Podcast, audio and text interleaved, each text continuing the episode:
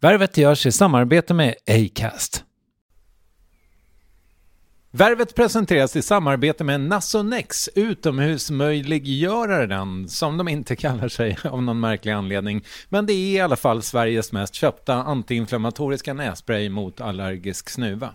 Och nu kommer ett litet test, så fram med papper och penna du som lyssnar, nu kör vi. Fråga 1. Vill du vara ute mer i naturen? Fråga 2. Sitter du framför en skärm lite för mycket? Fråga 3. Är du allergisk? Om du har svarat ja på någon av frågorna så tycker jag att du ska bege dig till beanoutsider.se. Jag vill för övrigt poängtera att Nasonex nässpray är ett receptfritt läkemedel från 18 år för behandling av symptom vid säsongsbunden och perenn allergisk snuva. Rådfråga läkare om du är eller tror dig vara gravid eller ammar eller om du planerar att skaffa barn, har en obehandlad infektion i näsan, nyligen har genomgått en näsoperation eller har en skada i näsan. Får ingen effekt inom 14 dagar eller om du redan använder läkemedel med kortison ska du kontakta läkare. Använd ej mer än tre månader utan läkarkontakt. Stort tack Nasonex och beanoutsider.se.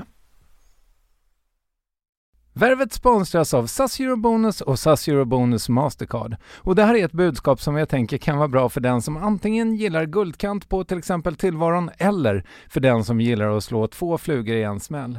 Om jag tittar på vad jag gör av med under en dag så är det typ 85% mat. Kanske tar jag en kaffe ute och relativt ofta unnar jag mig en lunch men framförallt så handlar jag middagskäk och det blir nästan alltid ungefär 327 kronor. Och jag är förvisso med i alla mataffärers kundklubbar så jag får väl något slags luddig poäng på mina köp, men får jag poäng på allt, överallt? Jag får ju inte det och det är dumt, för visst, Eurobonus kan användas till resor, lounger och uppgraderingar men otroligt mycket mer, som att bo på något av de 250 000 anslutna hotellen som finns att välja mellan. Perfekt om man vill ha en staycation med sin partner eller så. Och just nu, mellan 23 april och 5 maj, får du 5 000 Eurobonus extra poäng om du ansöker om ett SAS Eurobonus Mastercard kreditkort. Kreditkortet som ges ut av SEB Kort Bank AB, där effektiv ränta är 19,27 procent vilket exempelvis blir 47 108 kronor om du använder 40 000 i kredit i ett år. Men det är förstås inget tvång att utnyttja krediten. Få poäng på allt överallt och du börjar på SAS Eurobonus Mastercard.se. SAS Eurobonus Mastercard.se. Tack SAS Eurobonus och SAS Eurobonus Mastercard.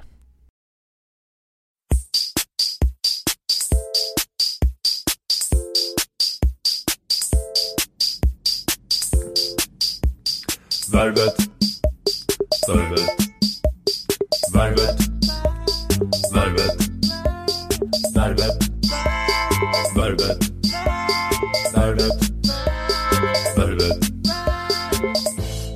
Välkommen till det 120 avsnittet av Värvet, podcasten som vanligen består av mig, Kristoffer Triumf, och en gäst, i det här fallet Jason Diakité. Och jag kan redan nu utlova vad jag tror är rätt exklusiva ljudsnuttar från hans tidiga karriär och mycket annat. Men innan vi går in på det där så måste jag prata lite grann om Läkerol. Det är nämligen så här att de har en ny tävling där Priset är att du som lyssnar på Värvet kan få komma hit och bli intervjuad av mig den 9 maj. Allt som krävs är att du går in på Läkerols Facebook-sida och berättar varför just du vill bli intervjuad. Alltså en saftig story om ditt liv helt enkelt. Och så håller jag tummarna för att eh, just du ska få vinna. Sök på Läkerol, Makes People Talk på Facebook för att hitta rätt. Och det är också där själva intervjun kommer att höras, bland annat. Så lycka till och tack Läkerol! Fria och de unga får ingen framtid. Ja, de tar dig och skickar hem dig fast du bott här hela ditt liv. Stress. Svarta duvor dyker och liljor finns inte kvar. Men drömmen i oss lever trots att landet blir begåvat. Ja, avsnittets gäst är alltså Jason Diakité, även känd som Timbuktu. Rappare, född 1975, son till amerikanska föräldrar.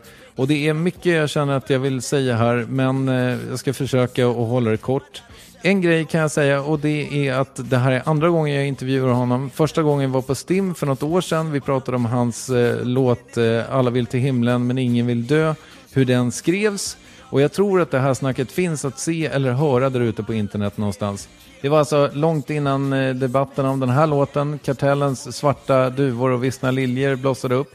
Och vi redogör inte för den i detalj här om du har råkat missa den, men den bör vara någon googling bort. Och då när vi sågs där på Stim så visade han sig vara precis så bjussig och trevlig som han skulle vara här ett år senare, det snack som du strax ska få höra. Hur som helst, jag måste också nämna att Jason var eller är inblandad i den så kallade tamburinhärvan som också diskuterades i Nina Perssons Värvet. Och vi pratar om det om en stund, men jag tror kanske inte att det är så tydligt att det är de här eventuellt försvunna, försvunna pengarna alltså har med den rättsprocess där även Cardigans och Hives bland annat är inblandade.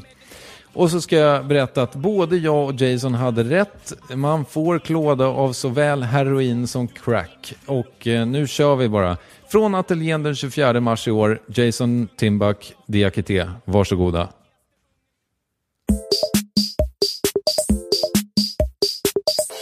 Hur mår du egentligen? Jag mår bra, ja. Det är måndag, inte traditionellt sett en bra dag för mig. Men jag mår förvånansvärt bra för att vara måndag. Men vadå, du har ju inget vanligt jobb. Nej, jag vet, men jag brukar försöka eh, inte planera in några större händelser på måndagar så att jag kan liksom lugnt ta mig in i veckan. Alltså. Allting brukar gå åt helvete på måndagar. Det här är inte en större grej. Ja, men nu, alltså jag kände att jag, både du och jag har väl, eller det känns som jag kanske har skjutit, vi har ändrat datum för den här intervjun många gånger. Nej, det, är- det, det är mest fel, mitt fel faktiskt. Okej, ja, men vad skönt att vi båda, det blev lite så japansk stämning. Att du ber om ursäkt och jag ber om ursäkt. Men ehm, så därför kände jag att nu, jag kan inte skjuta upp det mer liksom. Nej, men det var fint av dig. Du, jag har eh, så här, allt mer börjat hänga, eller jag är så nyfiken på musikproduktion. Så att jag har försökt hänga lite med musikproducenter.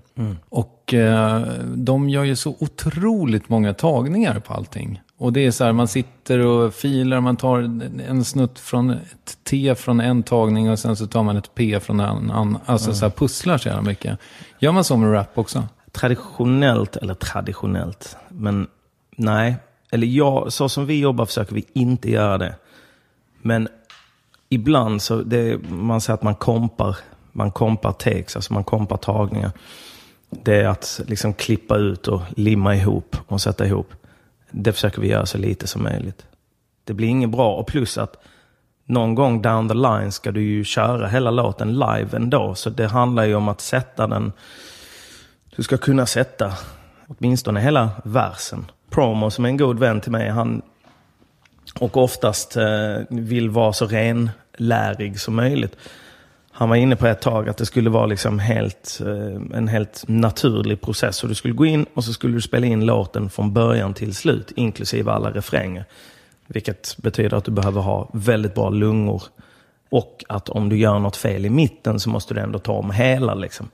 Så det kan vara rätt matigt och det är en ganska fysisk prestation. Men, men någonstans så ska du ju ändå ut och spela låtarna live. Så att jag brukar försöka att inte klippa och hålla på med tagningarna. Utan så som de ligger ska de vara. Men eh, det har gjorts ibland, även i mina låtar, att någon mening har låtit bättre. Eller man har sagt fel. Men man gillar just den tagningen jävligt mycket. Så att det ska... Sådär. Är du väldigt eh, inblandad i produktion? Alltså jag är inblandad med på ett liksom eh, exekutivt plan. Alltså med sådär idéer, hur jag vill att det ska låta. Alltså man har ju någon sorts vetorätt för olika liksom. Det är ju det som är grejen med musik också. Man kan, man kan liksom man kan, gå så många, man kan göra olika val som tar en låt till olika platser. Liksom. En låt som började med en idé om Ja, men vi hade en låt till exempel som jag håller på med en platta nu. Idén började med att jag skulle skriva om att jag är pollenallergiker. Och om allergi. Men den kom ganska snabbt att heta liksom nolltolerans. Sen om den kommer heta det i slutändan eller inte, det vet jag inte. Men den gick igenom så många olika skepnader. Liksom, med, med samma text ändå bli olika typer av låtar. Vi gjorde om den flera gånger, säkert fem, sex gånger. Du vet, från att musiken i bakgrunden var glad och upplyftande till liksom deppig och mörk till Och det förändrar så mycket av hur texten känns. Så att i sådana i såna diskussioner är jag ju såklart väldigt inblandad i hur jag, hur jag vill att det ska låta och vara med på ett intuitivt plan vad jag tycker känns bra eftersom jag inte läser inte noter, noter spelar inte instrument. Du läser inte notor heller när, Nej. de, när, när de kommer, du bara betalar. Jag bara skriver på. Alltså. Ja, en grej du. Det är en princip du har. Så jävla bra grej. Nej, jag läser inte noter. Jag, jag, jag kan inte det där. Jag fick aldrig lära mig. Jag kom aldrig in på kommunala. Så att, jo, jag är inblandad i produktionen på det planet. Men jag sitter jag kan inte Pro Tools, jag kan inte Logic. Jag sitter inte och klipper och flyttar och bygger och samplar och liksom sådär. Gör du demos själv? Alltså typ i garageband? Ibland har jag gjort det, liksom. låter oftast ohyggligt jävligt. Alltså. Men, men det kan vara bra, alltså, oftast gör jag demos i telefonen. Alltså bara spela in på röstmemon. Melodiidéer, textidéer, flow-idéer, alltså rytmer och ibland verser. Liksom. Spela upp någon då. Nu ska vi se här. Här har vi ju faktiskt i sista, det som sen till slut blev slutversionen på den här låten, Nolltolerans. Där hade jag bara spelat in så att producenten skulle fatta vad jag menar. Och då lät det så här.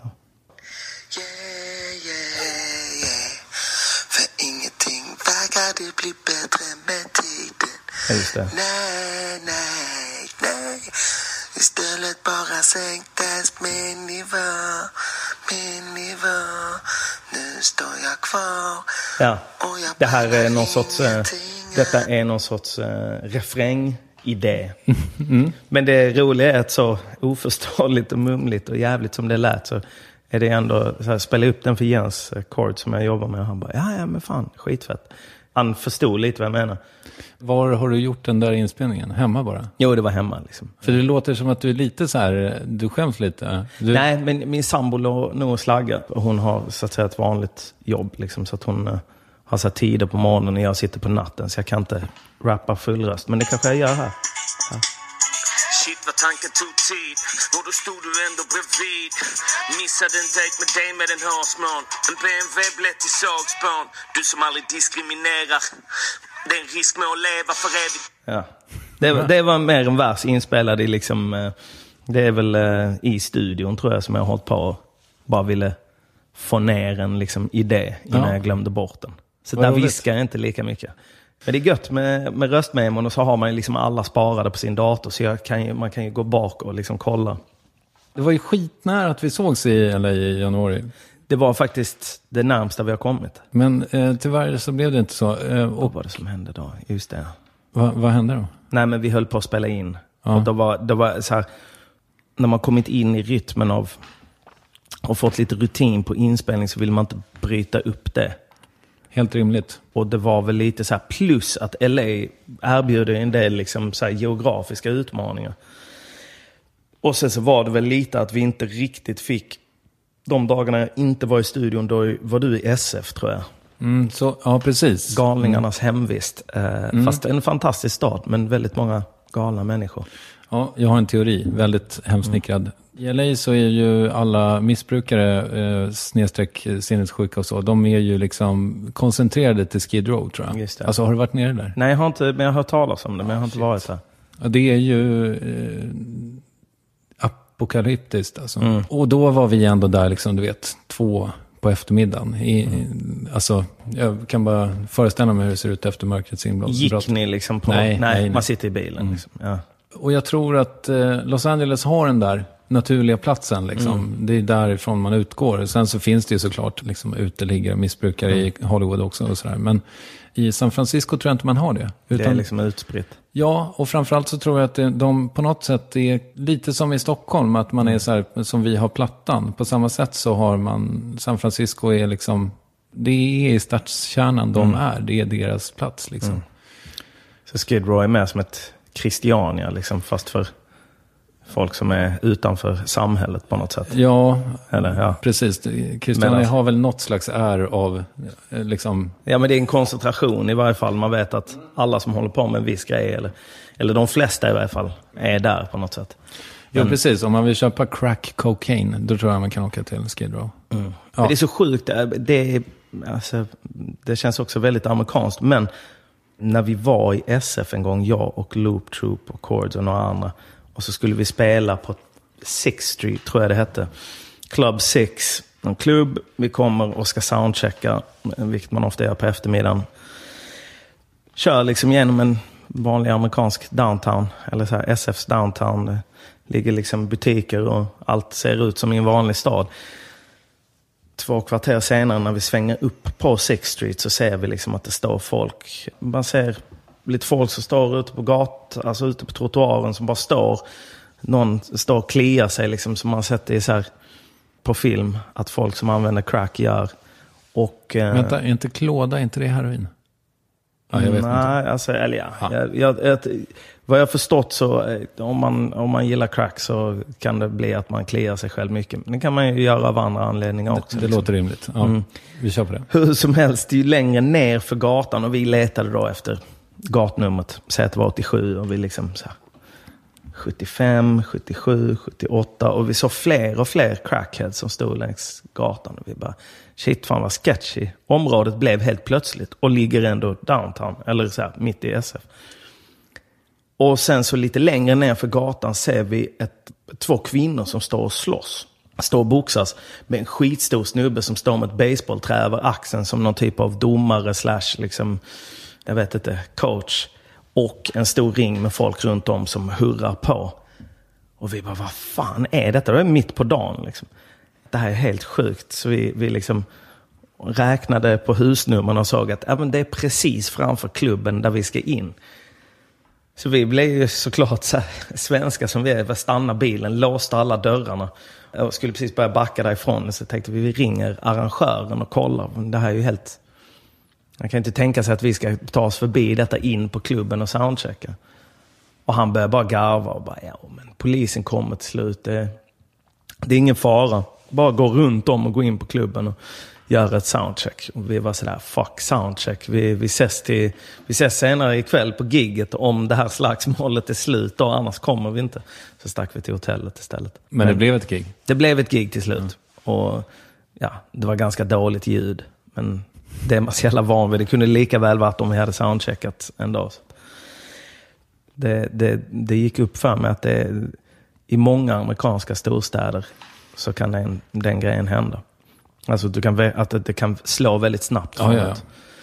Kvarter till kvarter, ja. ja hur liksom sketchy det är. Men eh, ja, hur som helst, eh, jag, jag blev bara nyfiken, det här kanske inte du vet, men jag blev nyfiken på filterartikeln som skildrar ditt eh, Los Angeles-besök lite. Och då nämner eh, skribenten så här, att istället för att det står bara att du är i studion i LA, så står det så här Red Bull-studion. Ja. Och då undrar jag ifall det, det är betalt.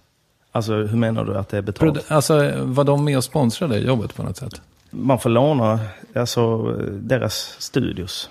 Om man vill liksom. Ja, eh, jag förstår. Så att det, det var inte, vi får inte betalt för det, men vi fick låna det. Vi behövde inte betala för det. Men ni gjorde det? Alltså vi betalar inte för det. Utan vi frågar, kan vi få låna er en studio i Los Angeles? De sa ja. Och sen stack vi dit och spelade in. Och det är inte mer, ja, det är inte mer än det. Men jag menar, det är inte så konstigt. Många studios, förr i tiden hade ju skivbolagen egna studios. Nu har skivbolagen inte, det är kanske ett skivbolag i Sverige som har en egen studio. Vilket då? Det tror jag faktiskt är Warner. Jag har i varje fall inte hört talas om att de andra skivbolagen, nu är de inte så många kvar, äger egna studios. Av de stora skivbolagen i varje fall. Förr var det i varje fall så. Så om du låg på, säg då, Warner eller EMI eller Polygram som var ett skivbolag som fanns förr. Så kunde du få använda deras studio såklart och spela in på. Och sen så eh, mot såklart att du är en av deras artister. Det vill säga att större delen av intäkterna för försäljningen av musiken går till dem.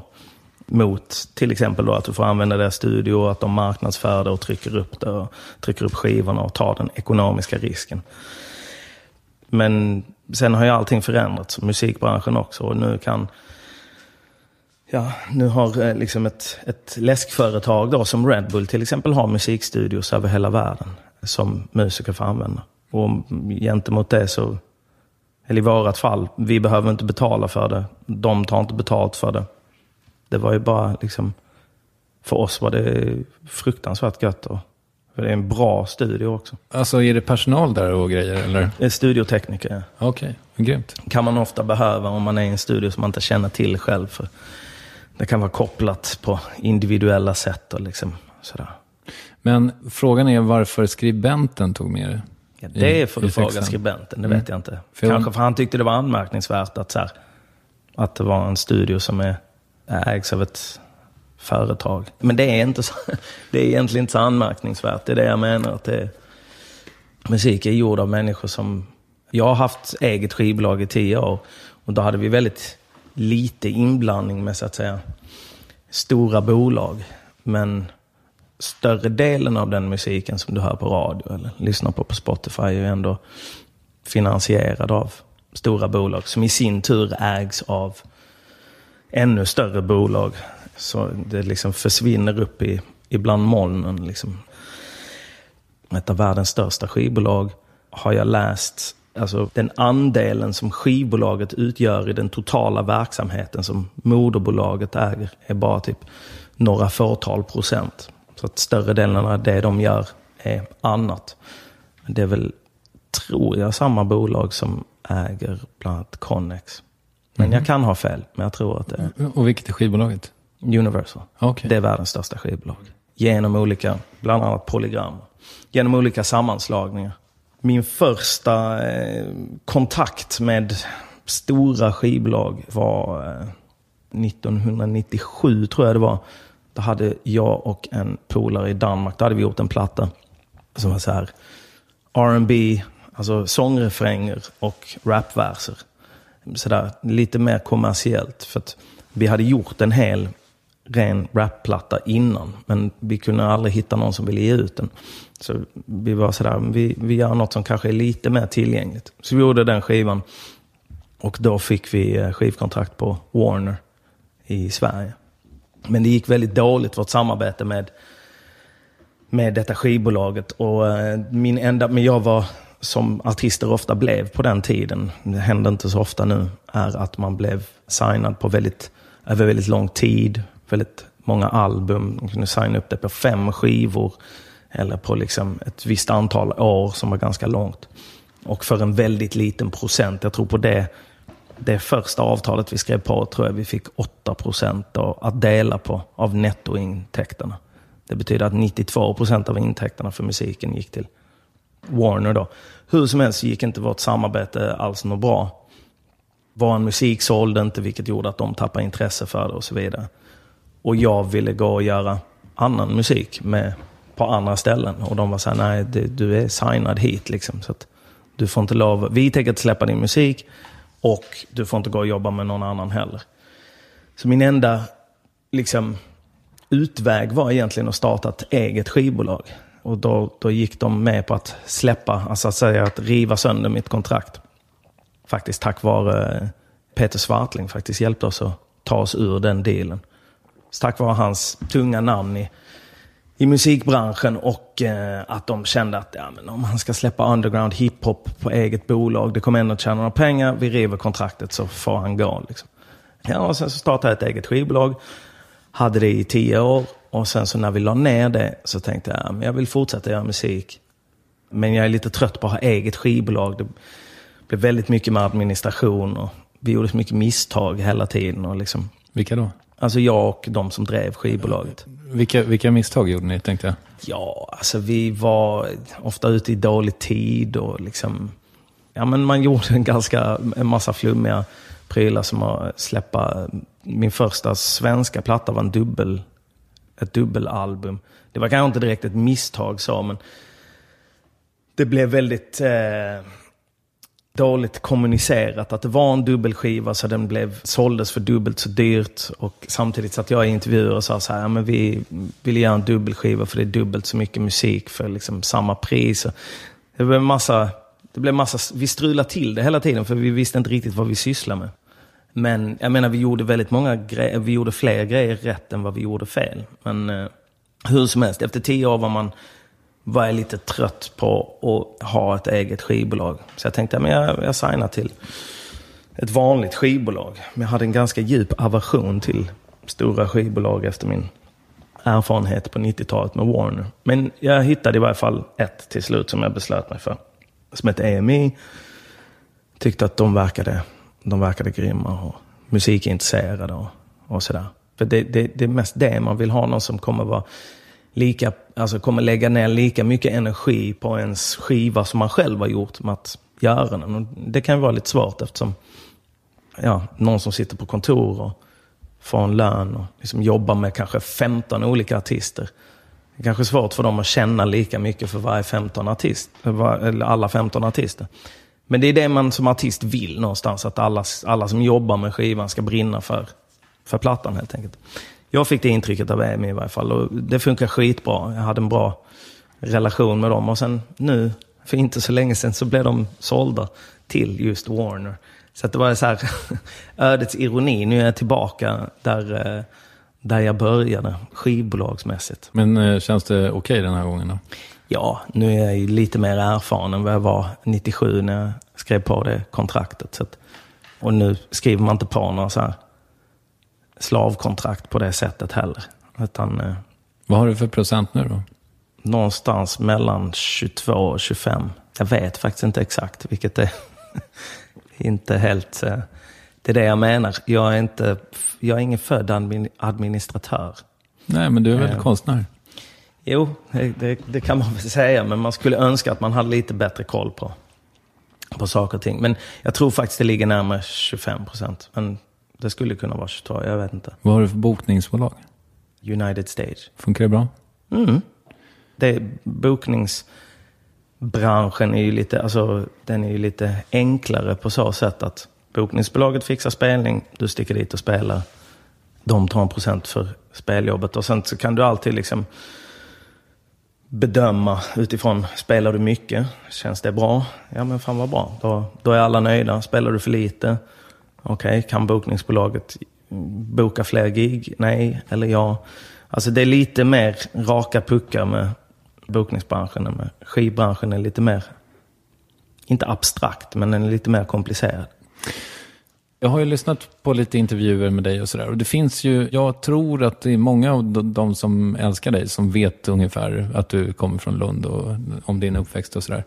Men kan vi ta den lite grann ändå? All right. Vi tar det från början. Vad kan du berätta om din födelse? Att min mamma var i, vad säger man, i labor i 50 timmar. Jag var två veckor sen och det tog dessutom 50 timmar att födas och jag föddes med kejsarsnitt till slut. Jag ville helt enkelt inte komma ut. Eller jag var väldigt liksom morgontrött till och med då. Var du stor? Nej, det tror jag. Jag var nog ganska average. Tre, du vet, 3,3 kanske. 3300 gram. 49 centimeter. Du vet sådär. Jag kunde ofta, vi hade en sån, jag fick en dopsked av min gudmor. Som jag sen liksom använde till att käka frukost med och allt möjligt. När jag var äldre, då kollade jag på liksom, okej jag var 49 centimeter när jag föddes. Så började jag fråga, detta var nog när jag gick i typ trean, fyran. Frågade andra polare, det var precis när alla hade börjat växa ifrån mig. Liksom. Hur långa alltså, klasskompisar var när de föddes. Det var så, jag var till och med längre än vissa av mina klasspolare när de föddes. Jag kunde liksom inte förstå varför jag var så, att jag var kortast av alla nu. Men det är det enda jag kommer ihåg av min födelse i varje fall. Men dina föräldrar är inte superlånga? Nej, jag tror nog jag är väl är lite längre än min morsa och ungefär lika lång som min farsa. Kanske lite kortare. De har mer gått in i modet där de börjar krympa igen. Ja, men man gör ju lätt det. Innehållet kan sjunka ihop under färden. Det är precis som med jordnötsringar. Liksom. Exakt. Så är det med människor.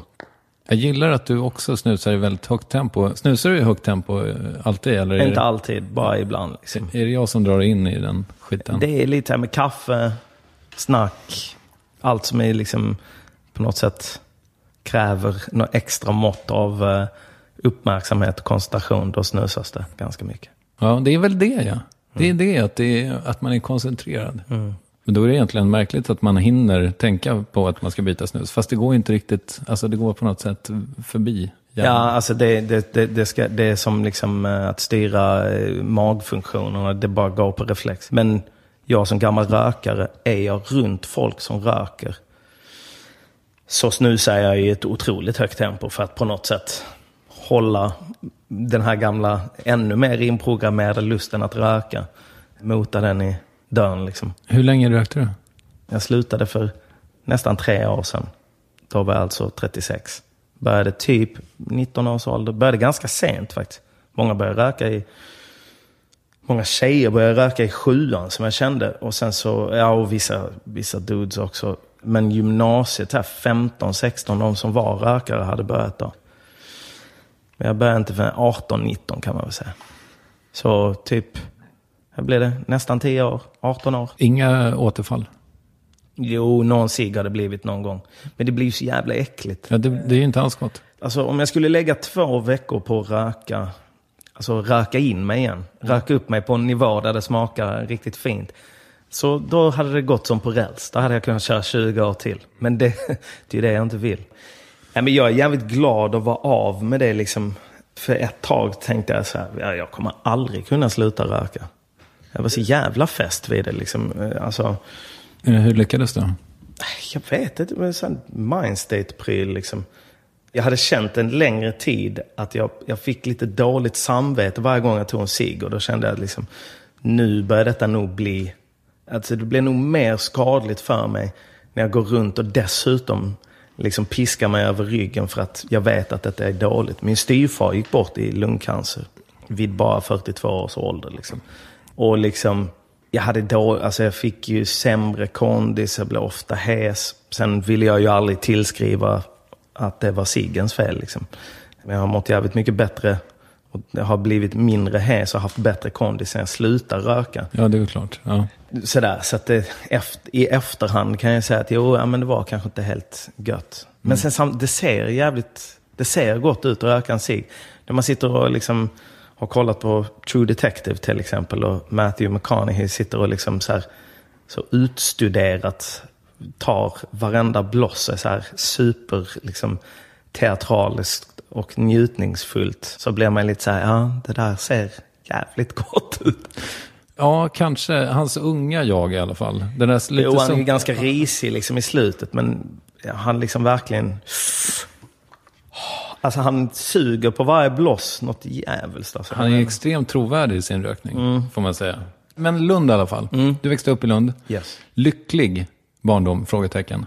Jo, tycker jag. Alltså det fanns ju såklart... I all lycka finns det ju olycka också. Jag var inte alltid lycklig. Men ja, jag var lycklig och ja, jag var även olycklig. Det känns ju eh, som en medelklassunge. Så, så är det kanske. Det beror på hur vitt man kastar det nätet eller hur brett man kastar det nätet. Men mina föräldrar hade inte pengar men det fanns alltid mat på bordet och böcker i bokhyllan och, och sådär. Vad gjorde de? Ja, min mamma kommer ju från en typisk eh, amerikansk liksom, medelklass. Medan min pappa kommer ju från amerikansk arbetarklass.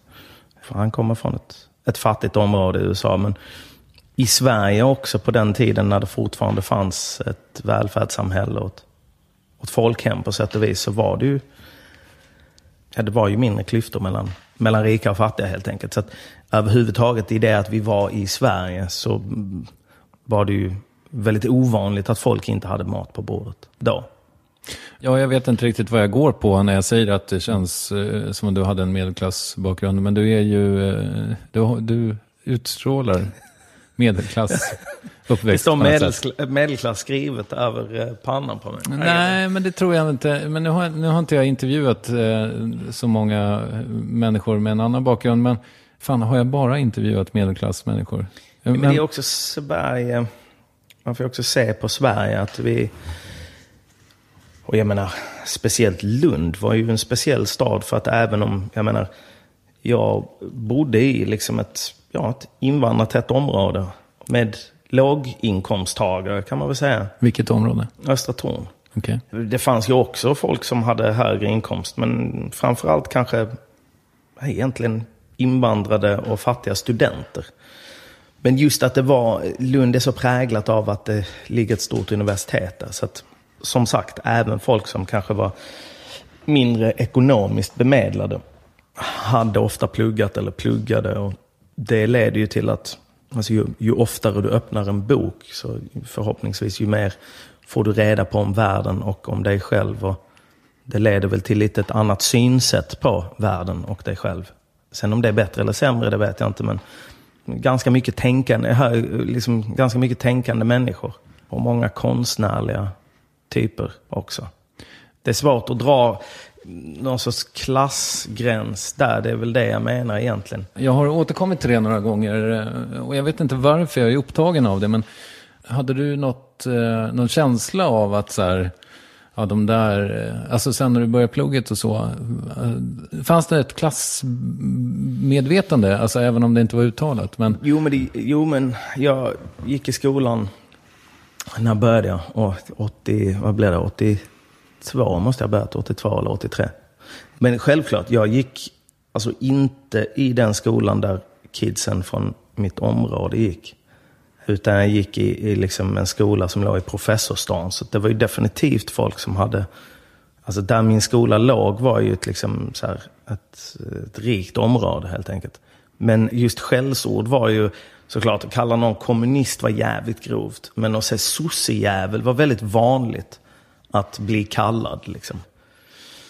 Och jag kommer ihåg att jag skämdes ju ofta för att min, liksom, min mamma och styvfar var ju, de var ju liksom typiska, vad ska man säga, ja, men lite, lite hippies, alltså lite okonventionella på den tiden. Men eh, alltså, de hade ju aldrig några fina bilar. Verkligen inte min pappa heller. Jag hade, liksom, vi hade inte fina bilar, jag hade inte dyra kläder och sånt som många av mina klasspolare hade. Men man ville ju ändå försöka ducka och bli retad. Man ville ju ändå försöka slippa att bli kallad sossejävel eller vad det nu var.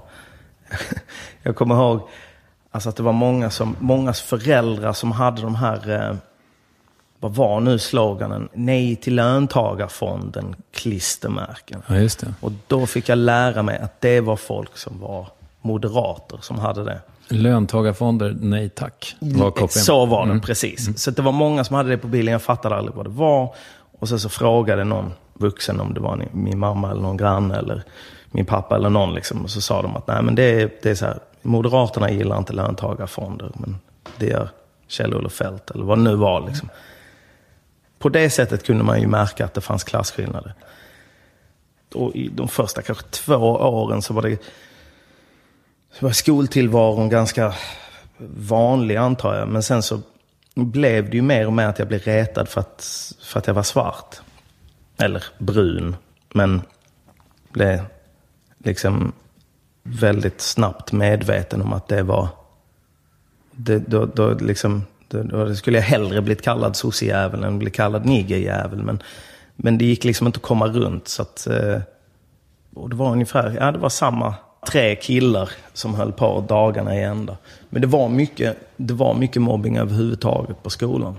Så att liksom, det är en grej jag har mått eh, dåligt över med mig själv. Eller haft svårt att acceptera med mig själv.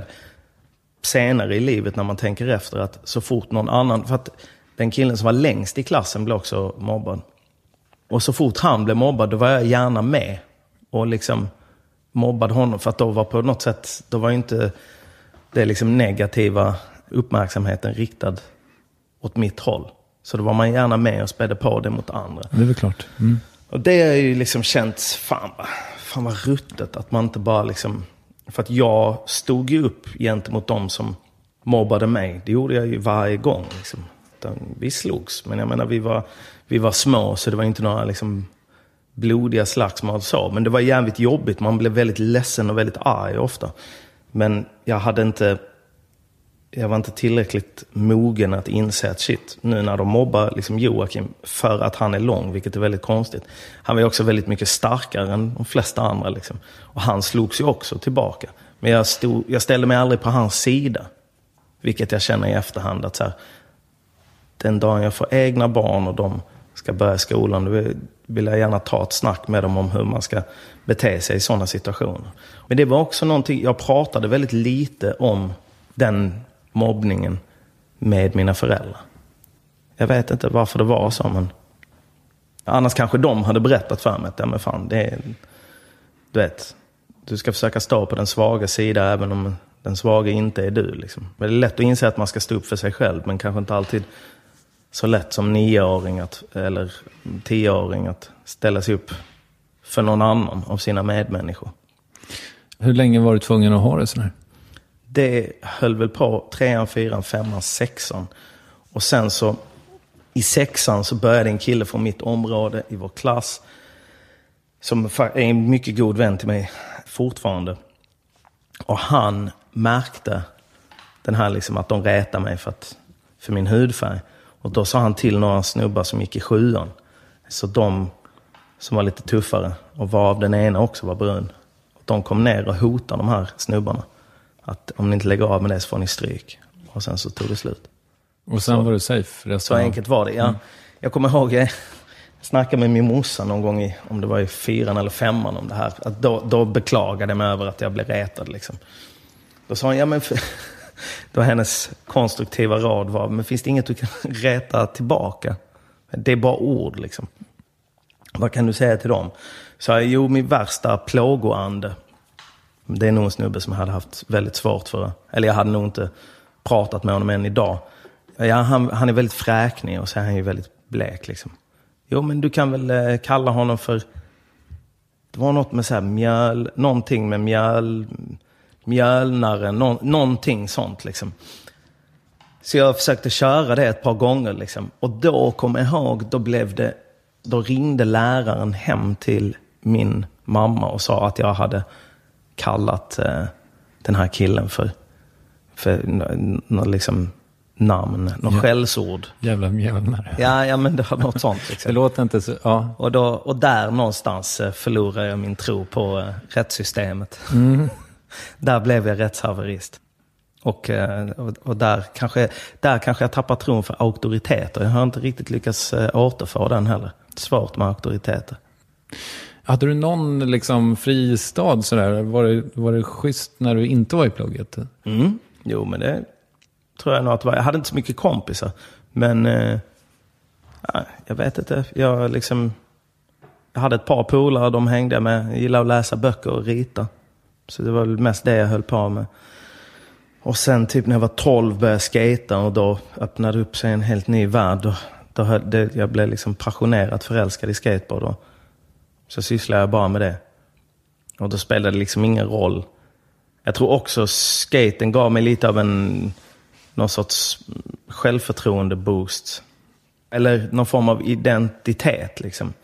Som jag hade svårt att hitta innan dess. Det kanske också var åldern, var jag var idag. Runt 12-13. Så att då kanske också, det kanske också var en anledning till att mobbingen slutade. För att man liksom, om inte orden biter på en så blir det kanske inte lika kul att reta någon som skiter i det. Liksom. Men sen när vi började sjuan också så kom det, då kom kidsen från skolan där mitt område var. Och där var många fler som jag som var. Bland annat skolans coolaste kille var också, eh, hade också eh, brun hy. Så att det, det liksom försvann mycket av de rasbaserade mobbingen. Vad hände med honom? Kladde. Han jobbar väl som... Eh, han skulle jag också träffa i LA, men det blev aldrig. Nej, men, eh, han, eh, han var ju snabbast, hoppade längst, sprang, han sprang snabbast, hoppade längst, hoppade högst. Bäst på fotboll. Han var ju som en gud liksom. Alla, på alla skolor i hela Lund visste vem Kladde var. Snygg också. Han skulle jag säga var snygg, men detta är liksom... På sent 80-tal så var det fortfarande inte så eh, hippt att eh, inte vara vit liksom. jag och... Eh, jag har en polare som, som också är, eh, har afrikanskt ursprung, brukar snacka om negervaren. Alltså att på liksom början av 90-talet, när det blev lite... Alltså rapmusik hade blivit lite mer populärt, du såg mer liksom svarta artister på MTV. Så blev det plötsligt, fick man lite uppmärksamhet från, från tjejer liksom, som man inte hade fått tidigare. Så det, det blev lite coolt helt enkelt. Det där med att, att skata och så, det, det renderade inte i någon framgång med det andra könet så att säga. Nej, tvärtom. Alltså- Det var ju, ja, absolut. Vi var ju bara iväg och, och skejtade. Och på den tiden var det inga... Eller det var... ja, det var en tjej som skejtade i Malmö. Jag hängde ju mycket i... Man åkte runt på tävlingar överallt. Så att eh, det var en tjej som skatade i Malmö. Nej, två. Bägge två hette Madde. Ja, hur som helst. Så att nej, det hängde inte så mycket tjejer på olika ramper och skateytorna och på de olika trapporna som vi kunde hänga vid. Eller trappräcken eller olika liksom så här infrastrukturgrejer, byggnader och saker där det var fett att skata, parkbänkar och sådär. Har du en skateboard? Mm, fast jag, faktiskt, jag gav bort min sista kompletta bräda så jag, jag har ingen eh, jag har ingen man kan åka på. Jag har bara själva brädan. Men jag måste köpa truckar, hjul och griptape. Vem gav du bort den till? Till en polares son som eh, ville lära sig skata. Men jag har alltid fått, eller i, i många år fick jag skit av Malmöskatarna för att jag liksom hade, du vet, jag var ju femte kolonnare av värsta sort. Jag slutade skata för att hålla på med musik. Så att det, det är många skatare som tyckte det var för jävligt. Men du, du var inte nere i, i poolen i Venice? Och... Jag stack ner och kollade ganska ofta mm. poolen i Venice. Det är fantastiskt. Och liksom, jag drömmer om att jag en dag ska ställa mig på skaten igen. Det händer väldigt sällan nu för tiden. Men jag skejtade faktiskt lite i, han som fotade mig till filterartikeln eh, hade med sig en bräda. Så jag skejtade lite på den. Det är gött. Tekniken sitter kvar, nerverna är som bortblåsta och falltekniken ett minne blott. Så att problemet är då att man, man trillar ju väldigt mycket när man skejtar. Och när man höll på med det dagligen, liksom varenda vaken timme, så eh, kunde man trilla på rätt sätt. Det kan man inte nu. Så de få gånger jag ställt mig på en bräda de sista åren så slutar det med att, eller ganska tidigt i skatandet så trillar du och slår dig som fan. Och då vill du typ sätta dig ner och vill att eh, kanske dricka en kopp kaffe eller ett glas vatten och eh, typ börja se sig om efter eh, en buss eller ett tåg att ta en till någon annanstans. Liksom. Hur höga är dina, var dina bästa ollies?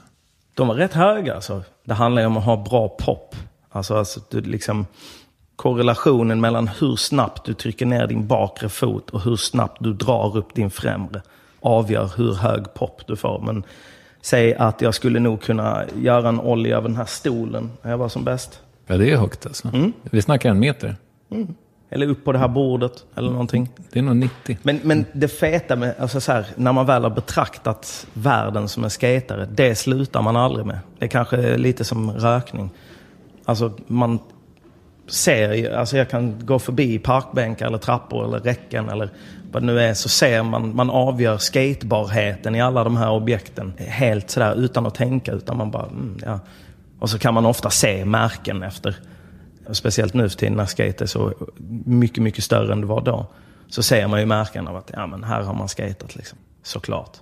Du hittade musiken till slut i alla fall. Mm. Var det då liksom du kände att du hittade liksom någon swag och Kanske. identitet? Alltså framförallt en grej som drog mig till musiken var just att, eller till hiphopmusiken var just att det var svarta utövare liksom. Alltså det var också en period i mitt liv, jag var 14 när jag verkligen förälskade mig i hiphop.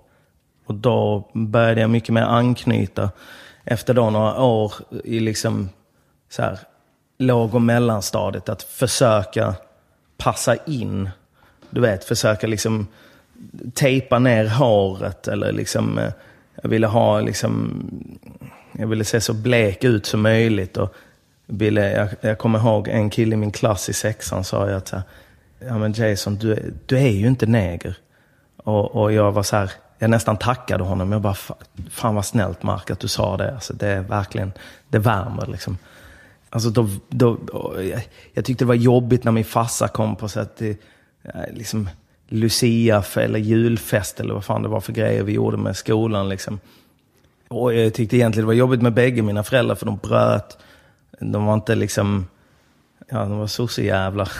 Och, och framförallt då min farsa som var liksom svart och väldigt sådär i ögonfallande i den annars eh, ganska homogena föräldragruppen. Så att från det till att sen liksom vi i tidiga tonåren slå över och verkligen helt omfamna den delen av mitt ursprung.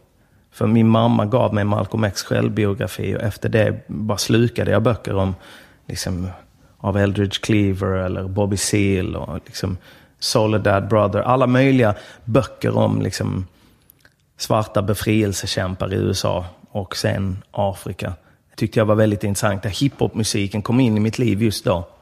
Och då kände jag liksom att det, det, det bara klickade för mig. Men jag menar samtidigt snackar du med flera andra fick samma anknytning, eller fick också en stark anknytning till hiphop i slutet av 80 och början av 90-talet. Om du skulle snacka med Petter skulle han nog säga samma sak, att han liksom identifierar sig starkt med det. Men jag menar av helt andra kanske anledningar. Eller Mm. kanske inte helt andra anledningar. För mig handlar det om identitet med hur jag såg ut och, och att, att acceptera vem jag var och vara stolt framförallt över vem jag var och hur jag såg ut. Men det är det som gör hiphopkulturen så dynamisk och så kraftfull är att den har tilltal till alla. Den tilltalar unga människor från alla olika liksom, spektrum av samhället. Vita, blåa, långa, korta, killar, tjejer och framförallt nu mer och mer tjejer. Liksom. Så att det var min liksom, anknytning. Det var de krokarna som fångade in mig, eller det nätet som fångade in mig i hiphopen. Men som sagt, skulle du fråga Petter så skulle han berätta om kanske lite andra anledningar till varför. Men liksom så att säga, den kärleken var lika stark.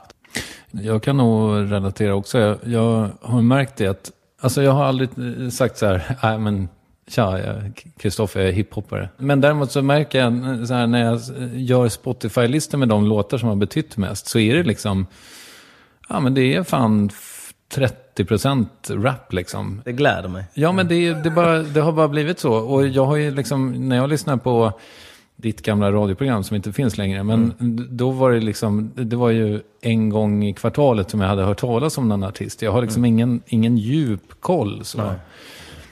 Jag tror vi ska höja din mick lite, för den pop, du poppar lite på pena, hör du det? Så. Det är inte bra. Jag har hårda pen. Men jag mjuka S. Ja, det är bra. Jag försöker. Nej, men, ehm, alla hårda konsonanter är mina favoriter. Det är bra som rappare. De är som virveltrumslag. Liksom K, P, D. D är inte... Nej, men P. P och K, liksom, det är bra. Det är bra konsonanter. Det är därför finska är ett ypperligt rapspråk. Väldigt många hårda konsonanter. men vad heter det?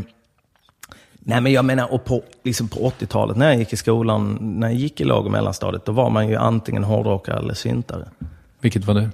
Inget av det. Aha. Jag gillade Michael Jackson och Prince. Vilket ingen på skolan på den tiden gillade. För en typ så här... Snuten i Hollywood var en sån film som alla gillade. Då började det bli lite så här... Och då, kom jag, då ansåg man ju till och med att Axel F, alltså det... Det ansågs vara en hiphop-låt så pass tidigt liksom. Och jag kommer ihåg, det, liksom, det, det, förbryllade mig, eller jag var väldigt så här, dragen till, jag gillade musik. I övrigt var det ju så här Pointer Sisters och, och liksom, vad ska man säga, 80-tals soul som var i soundtracket. Men just Axel F, den här eh, instrumentala temamusiken till filmen tilltalade mig- mig väldigt mycket. Breakdance the Movie. Ja, fet. Men det är också liksom 80-tals soul egentligen som de lyssnar på. Jerry and Ollie, liksom Ain't No Stopping Us. Det är väldigt... Man skulle inte riktigt kalla det hiphop idag. Men det kändes hiphop då. Och egentligen allt som känns hiphop är hiphop. Men faktiskt, jag måste säga att den första som spelade rapmusik för mig var min farsa. Och han kom hem från USA en gång, 84, och då hade han med sig en hiphop 12 som jag faktiskt hittade nu eh, för inte så länge sedan och köpte. Det är Melly Mells låt Jesse Jackson som var liksom någon sorts stödlåt till Jesse Jackson när han ställde upp i presidentvalet då, 84. Eller om det var 83. Men Ja, jag kommer ihåg jag gillade den låten, men jag, jag var väl för ung, eller jag fastnade inte direkt då. Det var inte förrän sen typ 87, 88, då började det smälla till på allvar. Och 89. Med, Fear när of- rap smittade mig totalt. Fear of Black Planet. Nej. Mm, till exempel. Den kom lite, den kom 90 tror jag. Men uh, Della Souls första platta, Three Feet High and Rising. Jungle Brothers, Straight Out the Jungle. Tribe Called Quests första. BDP. Public Enemy, It Takes a Nation of Millions to Hold Us Back. 88. 88 ja. fan fucking tastiskt Mm. alltså. Första gången jag hörde rap, det, det var no, min eh, plastsyrra kom hem från USA och hade varit där på någon tågluff eller vad det var. Så hade hon spelat in på en kassett bara, radio. Och då i slutet av kassetten så var det en halv, en halv låt som jag tyckte var så jävla grym. Och den här, det- jag googlade den för inte så länge sedan, för jag kommer ihåg. Den delen av rappen som var med, det, var, den, det gick så här. Excuse me brother, can you spare a dime? Nobody feels like I can check a funky rhyme. All I need is a groove that's smooth like a någonting sånt där. Ja, Jag måste fan googla vem det är. Var det Big Daddy Kane? Nej, det... Nej. Ja, men back in the days var det ju också så här. Det är ofta är sådana grejer förknippade med att någon kom hem från USA med något nytt. Master Ace and the Biz. Okej. Och Bismarck, eller Master Ace är fortfarande en aktiv rappare. Väldigt, väldigt bra, men alltid varit lite... DJ Amato som jag gjorde P3 Hiphop med sa alltid att Master Ace var hiphop-historiens mest underskattade rappare. Det finns nog folk som håller med om det. Mm. Du var inte särskilt gammal när du började liksom göra musik på riktigt. Du började väl med alltså, mixtapes och sådana grejer? Nej? Nej, det var bara så, man uttryckte sig inte riktigt så då. Jag fick faktiskt av den första snubben jag spelade in med, han jobbade på Folk och Rock i Lund som var den stora skivaffären då. Ett fantastiskt ställe där man hängde varje rast i gymnasiet och lyssnade på alla tolvor som man inte hade råd att köpa. Och då snackade vi dagligen liksom. Så man gick in där och lyssnade på alla tolvor man gillade som fanns ute just då. Men han hade studio hemma. Och jag fick faktiskt igår kväll en WeTransfer, för jag har snackat i flera år med honom om han kan skicka lite av de gamla låtarna vi spelade in mellan 90 och 94. Och Jag fick eh, en WeTransfer med tips här, 18 gamla låtar. Hur låter det då? It's time to get down.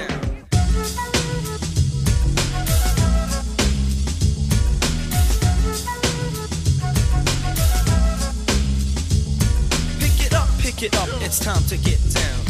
James, the brother who's bringing the dope sounds. In 1992, I do what I do. Never selling out 'cause to the music I stay true. Over hardcore tracks, I hype it up to the max. Always hunting honeys with the fat backs. Created my own style 'cause suckers come in stacks. Although I pick it up, I still relax. As I push it along, I remove every obstacle. And if I sweat, I chill like a popsicle. I never hang with the mainstream bunch. I write rhymes all night. I sleep way past lunch. Pick it up Jag, jag fick den igår natt, så att jag, jag hann faktiskt bara lyssna på tre av dem. Det låter inte speciellt bra, men det är ju jävligt roligt att lyssna på. Så att när jag, jag hängde, stack hem till honom och spelade in låtar så fort tillfälle fanns. Det är ganska risiga eh, eh, liksom, insatser från min sida. Men då tyckte jag ju att, det, att shit, Och då var det på Fan. engelska? då var det på engelska, då var det på riktigt. Då var det inga, alltså det fanns inte minsta tvivel om min egen förmåga. Eller jo, det gjorde det nog. Jag visste, alltså min idol då var ju ADL. Han var den bästa rapparen i Sverige och eh, Det finns väl människor som fortfarande tycker att den är? jag, jag tycker han är en av de bästa vi någonsin har haft, så här, om man ska säga allround. Eh, bara scen, han, det är väl ADL och Mapei som är de människor, tycker jag, som är de bästa scenmänniskorna jag har sett i Sverige. Men ADL ser jag fortfarande har en speciell plats i mitt hjärta. För jag tyckte han var så jävla cool. Han var skitgrym på att rappa, asgrym på att dansa, hade jävligt coola kläder. Lärde sig också sjunga, spela instrument. Han var bara så här, han kunde scratcha. Han, var så här, bara allround the best. En fucking gud skulle jag säga egentligen. Men eh, jag kommer ihåg någon gång om det var 92, första gången jag åkte upp till Stockholm på så här, med en polare på, på liksom hiphop-uppdrag.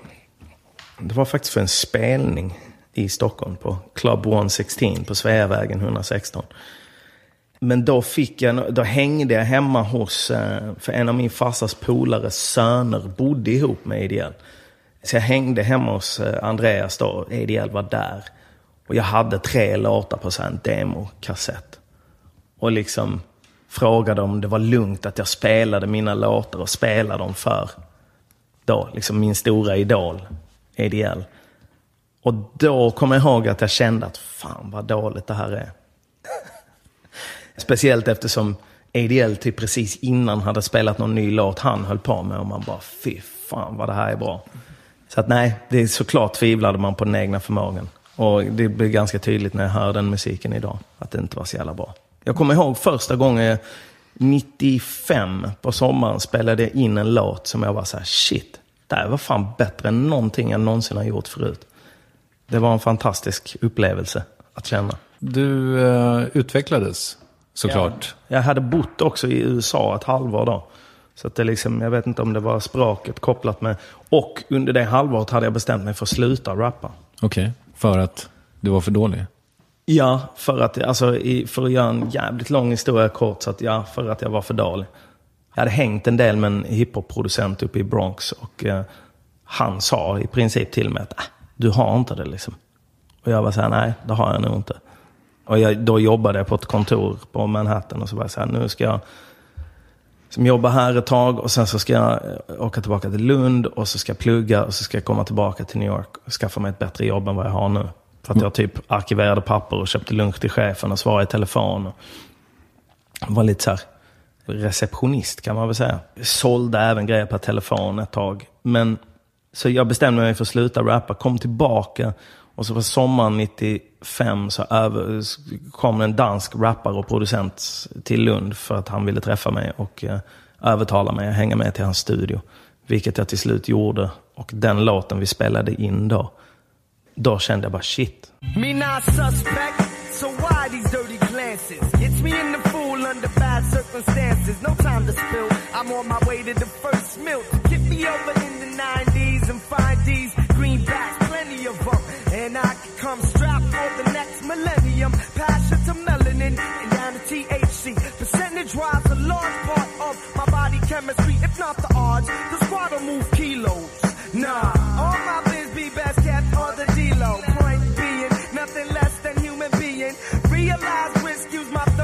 Det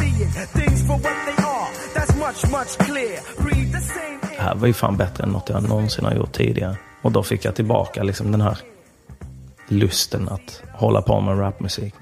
Tycker folk ska vara försiktiga med att döma ut eh, andras talang. Jo, men det är svårt för någon som hörde mig idag att säga att ja, men den här killen kan bli något. Liksom.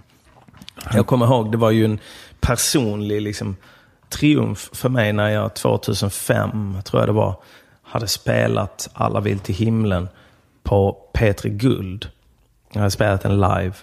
Det var precis efter den hade släppts. Och vdn för Warner och den snubben som var min ENR på Warner kom upp till mig och bara Wow, vi kunde aldrig tro att du skulle skriva sådana här låtar 97, 98. Då hade vi aldrig släppt dig från ditt kontrakt. Liksom. Du, du är välkommen tillbaka när du vill. Då kände jag så här, hmm, motherfuckers. så att det, det, det kan ju vara väldigt svårt om vi tittar på de som är unga artister idag. Det är svårt att se vem som kommer om tio år vara så här en tidlös legendarisk artist. Det är svårt att se idag. Som du är. Ja, det, var, det, var, det var faktiskt inte alls så jag menar. Men det är svårt att se vem som kommer ha liksom driven och motivationen och eh, viljan att liksom fortsätta köra på. Ja, och, och, absolut. och sådär. Sen handlar det ju också om att, jag menar, folk kan ju vara skitdåliga. Mm. Men jag menar, har man passionen så blir man ju bra förr eller senare. Eller man blir mindre dålig i alla fall. Ja, ja, precis. Det är som Malcolm Gladwell säger. Ens 10 000 timmar ska läggas in och sen, sen efter det kan man avgöra liksom, var man står. Dock en ganska stor investering att göra om man ska satsa på 10 000 timmar på, någon, på att bli kock till exempel. Och sen så visar det sig att nej, det var inte min grej. Nu lägger jag 10 000 timmar på att rida istället. Ja, men så här kan man väl säga. Livet är för kort för att hålla på med 10 000 timmar hit och dit. Fast kan, alltså så här, livet, eh, alltså det bästa man kan lägga sin tid på är det som gör en lyckligast. Och det som gör en lyckligast, det är man förälskad i att hålla på med. Liksom. Det är sant. Och då blir ju inte de där 10 000 timmarna heller någon plåga. Då är inte det en uppoffring, utan det är bara, alltså det kan ju, som med allt, har man sina bra och dåliga dagar. Men hade inte, jag menar Zlatan la definitivt sina 10 000 timmar och, och mer än så. Liksom. Det gjorde han nog inte som ett, eh, alltså det var nog inget val, utan det var bara, det var ett motivation i sin renaste form. Han var tvungen liksom, för att det var det enda som han gillade att göra. Har man sen turen, det har jag ju lite gått och väntat på att jag ska hitta något nytt som så här, jag gärna lägger 10 000 timmar på. Men sen för liksom sju, åtta år sedan insåg jag att det där hittar man inte. Det är liksom, man plockar upp en tråd, börjar nysta i den och ju längre man nystar i det, till slut så fastnar du för det liksom, och blir förälskad i det. Men jag har fortfarande inte liksom, som när jag liksom först började skata och, och älskade att göra det och sen så någonstans så tog musikintresset över och sen så gick jag all in på det på något sätt. Att inte något nytt annat har liksom överlappat i nuet. Så man liksom bara säger, nej men nu lämnar jag musiken för att bara, jag vet inte, bli arborist. Eller alltså vilket annat intresse, eller lära mig att göra korttrick, eller vad fan det kan vara. Men den, den grejen har inte dykt upp. Men jag hoppas att det dyker upp en ny passion i livet. Så att man blir lite mer, man blir lite ensidig av att bara hålla på med samma grej. Jag tänkte på det när jag såg eh, Swedish House Mafia-filmen. Som jag Fan, jag har inte sett den alltså. Nej, men gör det. Jag tyckte Mm, den var vill grym. jag. Och så följer jag dem på Instagram och sådär. Så- så kände jag så här, fan, vad fett ändå att de la ner. Coolt, eh, det, ja. coolt att de eh, liksom slutar när de är på topp. Mm.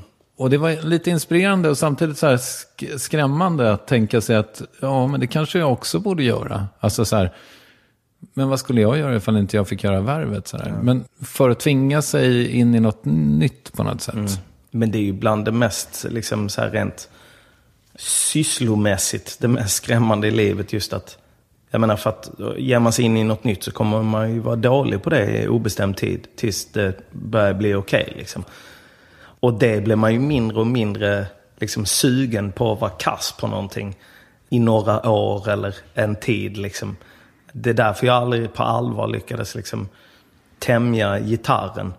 För att jag sög så jävla hårt på gitarr. Och mina polare var grymma på att spela gura och det var inte jag. Och jag kunde liksom inte acceptera att jag var så jävla dålig på det. Så att jag liksom tappade intresset för det. Innan jag tog mig över de, ens den första tröskeln. Eller jag lärde mig ta barré-ackord. Men det var liksom ändå inte så här... Det var inte tillräckligt mycket för att eh, ta mig längre in i det rummet av att traktera ett instrument. Bra sätt annars att tjäna pengar, att du eh, åker runt med gitarr och spelar dina låtar akustiskt. Ja, jo. Det, det verkar så dyrt att turnera med Inte, dem. inte i ny, nuläget, för det hade låtit riktigt jävligt. Men kanske jag drar ut på en turné där jag bara spelar mina låtar från 90 och 94 på akustisk gitarr. Med de rimmen. Jo, det är mycket folk att turnera runt med den. Men det är jävligt kul. Och, sådär. och sen, det är också en ganska... Det är med åtta personer i bandet, så ibland är vi tre. Ibland är vi så lite som två. Ibland är det ändå bara jag och en DJ. Och ibland är vi åtta och ibland har vi varit 10-11 liksom i bandet. Så att man kan alltid liksom vara fler eller färre så att säga. Mätta mun efter matsäck. Ja, alltså det är mer man tänker liksom musikaliskt vad man vill. Liksom. Nu har jag gjort en platta som är ganska... Där det är lite mindre instrumentation helt enkelt. Så då behövs det mindre bandmedlemmar. Nu kommer vi nog vara liksom en nerbantad version av, av Damn. Singeln är fantastisk tycker jag. Tack som fan. Ja. Den, den känns också så oinsmickrande på något sätt. Eller kan, det kan man väl säga. Den har, Jag, jag vet inte, för mig är det ju liksom... Är det bara en låt som jag, som jag gillar mycket. Men det, den är ju liksom... Den är speciell, den har ingen refräng. Och den är... Den är ju mer... Jag försöker bara fånga känslan av driv. Alltså... Och vad som pushar en genom svårigheter. Och där kanske just att springa ja, det kan vara tre kilometer för vissa eller tre mil för någon annan. Liksom. Just den pushen av där liksom orken för länge sedan är satt ur spel och vi snackar om det som avgör din, liksom, om du kommer klara det är vilja. Lite mer den, någon sorts jävlar anamma kanske man kan säga. Som, den, alltså, som jag egentligen vill så här, kommunicera ut med den låten. Därför så sprang jag väldigt mycket i videon. Ja, det är ju ingen här, typisk poplåt kan man säga. Eller så är det det. Det, det beror helt på vad man... Alltså det är ett ganska brett begrepp. Är den en hit? Det borde du veta vid det här laget. Ja, jag, jag tycker, nej det är ingen hit, men jag skulle säga att den, eh, den har liksom gjort vad den behövde göra. Den har hörts av folk och de som har hört den har gillat den. Jag försöker tänka på om det är någon som tycker den är dålig. Alltså det finns ju, men ingen av dem jag har träffat uh, tyckte den var dålig. Och det är alltid ett gött tecken. Så att, eh, så här, jag älskar alla mina barn, så att i mina ögon är det en hit. Men eh, jag vet inte riktigt var gränsen går för vad som är en hit. Ja, I och för sig, det vet man när, liksom, när du ställer dig på scen och ska spela den och alla sjunger med. Då vet du att då är det en hit. Men eh, en låt som däremot blev en hit, som var ganska otippad tyckte jag, var eh, Svarta duvor och Vissna liljor. Det tro, trodde jag liksom inte. Och när Sebbe var sådär, egentligen redan innan vi hade spelat in den, var så här, det här ska bli en singel. Eller han hade ju liksom, han visste vad han ville den skulle handla om. Och han hade bestämt innan att det skulle bli en singel. Och jag var lite så här, men, men det kan vi ju inte veta förrän vi har gjort den. För det kanske inte är en bra singel liksom. Och jag var så här, även när vi hade spelat in den kände att ja, men det här det blir en schysst låt. Eller det blir en jävligt bra låt, men det kanske inte är någon sådär singel. Det är ju ingen låt som direkt kommer spelas på radio.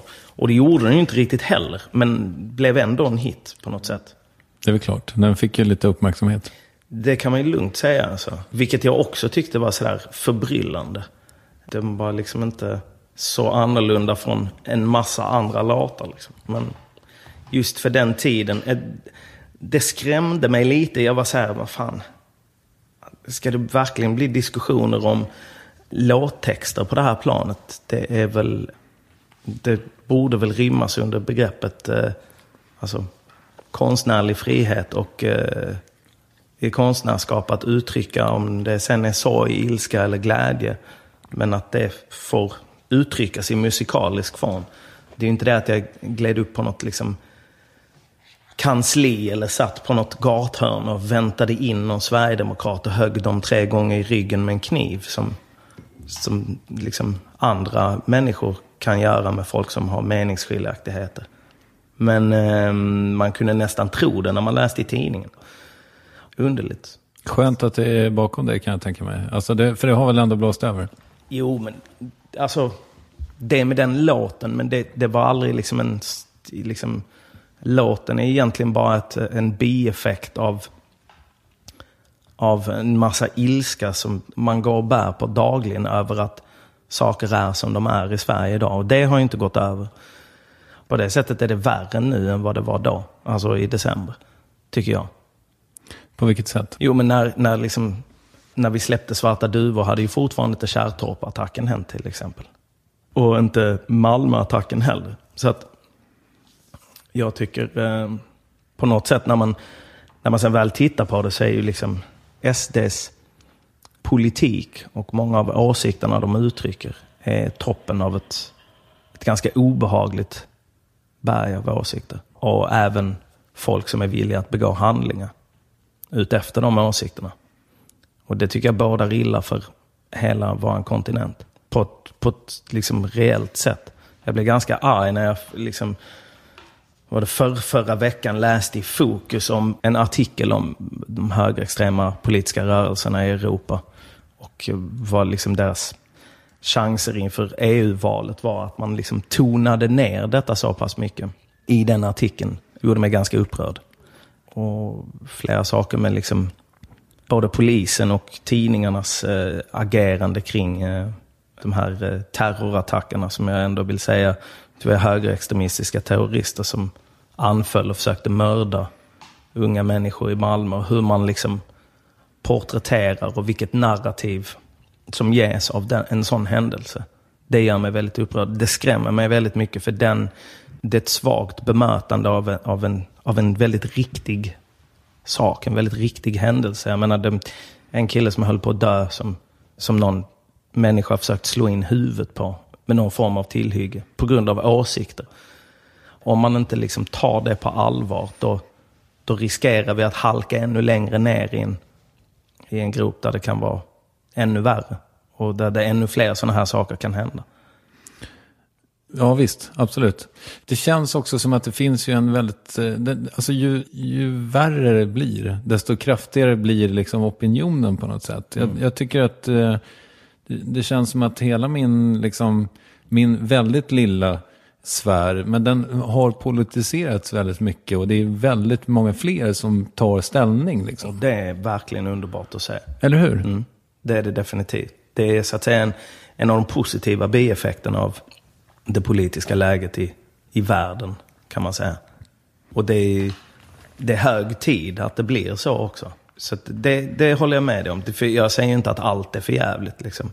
Men vissa grejer är för jävligt och vissa grejer är, artar sig på bra sätt. Men jag håller med dig och framförallt tror jag att unga människor i större utsträckning är politiskt medvetna. Och svensk popmusik är mer politiskt medveten, jag menar. Och det är underbart att se alltså. Vad, tänk, vad tänker du på? Jo, men jag tänker på till exempel Kent, men, men, men jag menar också på liksom all Redlines musik eller Kartellen eller... Ja, det finns så otroligt många, eller Emil Jensen, alltså... Vi har väl i och för sig alltid varit, men det, det finns otaliga svenska kulturutövare som, som uttrycker någon sorts budskap och politisk åsikt. Jag menar, det hade varit mycket bättre om eh, braket mellan, nu är det inte direkt liksom ett, ett brak, men att, att, att liksom, om man skulle mäta sig i kulturella liksom handlingar istället, det hade varit ett mycket fredligare sätt att dela med saker. Som man gör i hiphopen.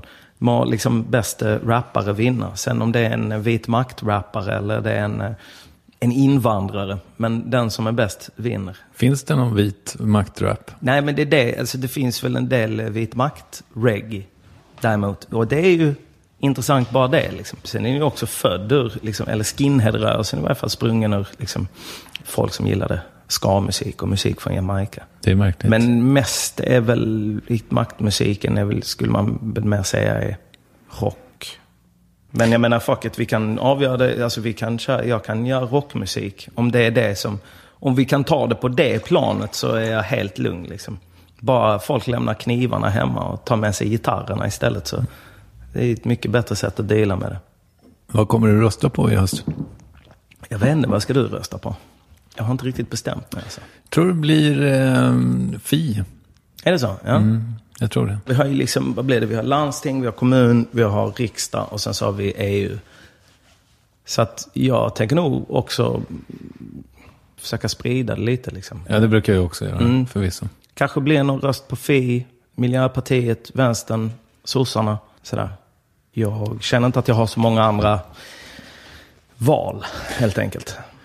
Eller det skulle vara om det poppar upp ett nytt parti som, var, som kändes asgrymt.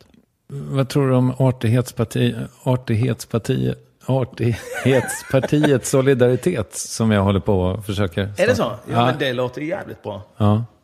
Det låter skitbra. Vi ska verka för... Lite svåruttalat namn bara.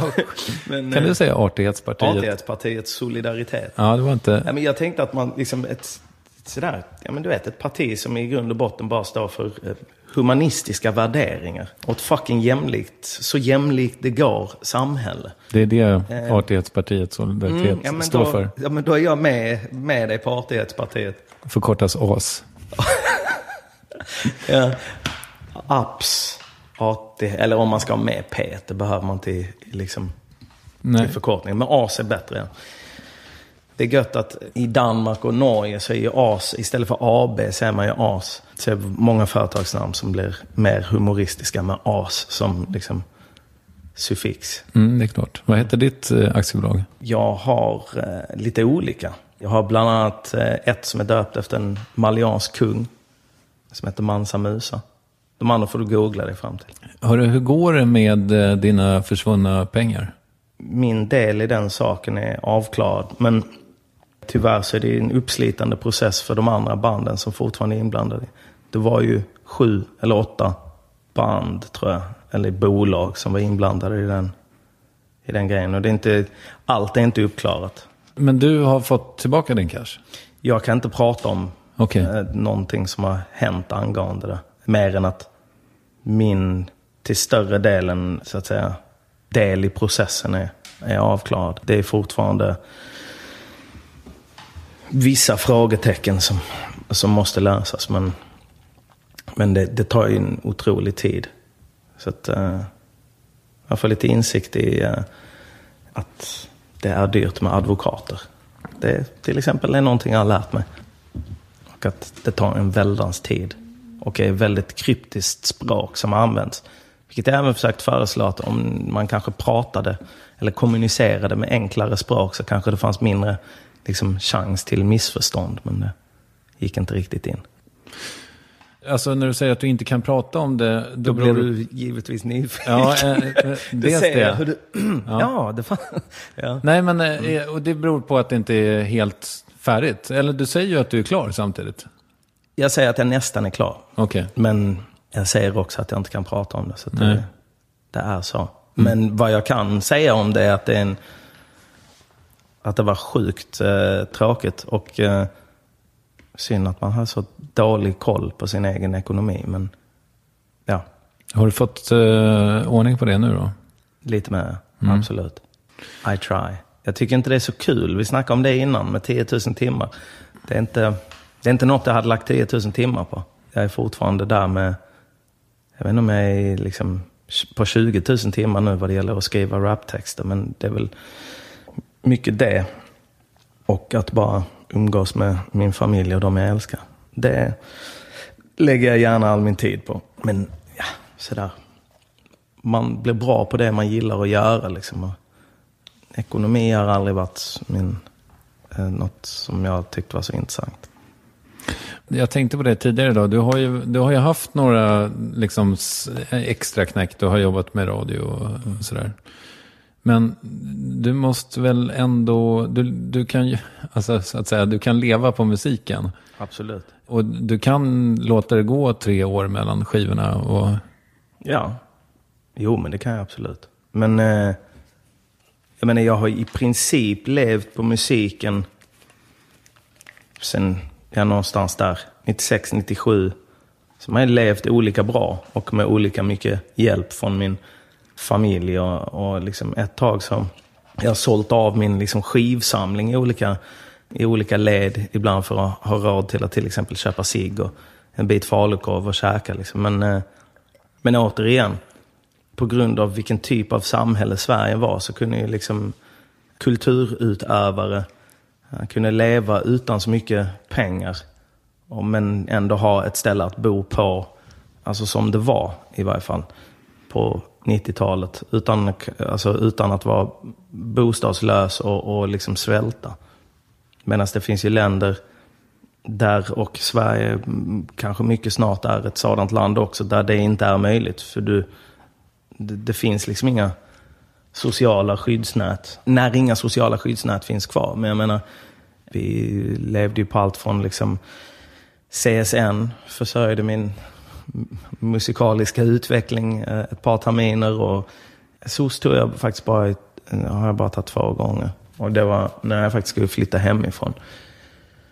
Men det var folk som fick liksom starta eget bidrag och, och sådär. Och folk som fick hjälp av sina föräldrar. Sen, man behövde inte så mycket pengar på att gå runt heller. Man behövde liksom lite att betala hyran och köpa mat du har pengar på banken, även om en del har varit på vift. Absolut. Skulle du kunna sluta jobba? Nej, det skulle jag inte kunna göra. Det är ju liksom för min själs skull. Liksom. Så skulle du inte kunna göra det heller. Ja, alltså, eller det är det enda som skulle avgöra det. Om jag kände mig så less på det jag höll på med så att jag inte ville hålla på med det, då hade jag inte hållit på med det. Eller det skulle aldrig vara en ekonomisk fråga så att säga. Nej, men du skulle inte kunna sälja allt och flytta till Thailand och, och leva på dina stimpengar. Det hade jag säkert kunnat göra. Men jag skulle inte göra det i nuläget så att säga. Alltså, jag har fortfarande inte liksom... Eh, min kärlek till det jag håller på med har inte tagit slut än. Så därför skulle jag inte göra det. Men, men jag menar, det är klart jag skulle... man- Alltså, återigen. Det skulle ju räcka med att flytta till en annan stad för att man skulle kunna leva på betydligt mindre pengar per månad. Så att, ja, jag skulle säkert kunna få stimcheckarna att räcka längre. Är du orolig för världen? Jo, men eh, det är jag nog alltid. Vi var lite inne på det förut med ras- den ökade rasismen. Ja, Finns det fler aspekter? ja alltså så, allt hänger ihop liksom den ökade rasismen är, ser jag egentligen som en konsekvens av marknadsekonomins ganska naturliga eller strukturella fluktuerande. Alltså där med högkonjunkturer och lågkonjunkturer och i detta fallet då mer bestående, i varje fall mentala lågkonjunkturer. Och växande ojämlikhet i samhället som bäddar för rasism och extremism. Så det är snarare en bieffekt än själva liksom, sjukdomen. Vad Säger du att det är Moderaternas fel att det ser ut så här? Nej, det säger jag absolut inte. Men de är definitivt eh, delaktiga i problemet. Jag pratar snarare om den, den formen av eh, ekonomi som vi för globalt.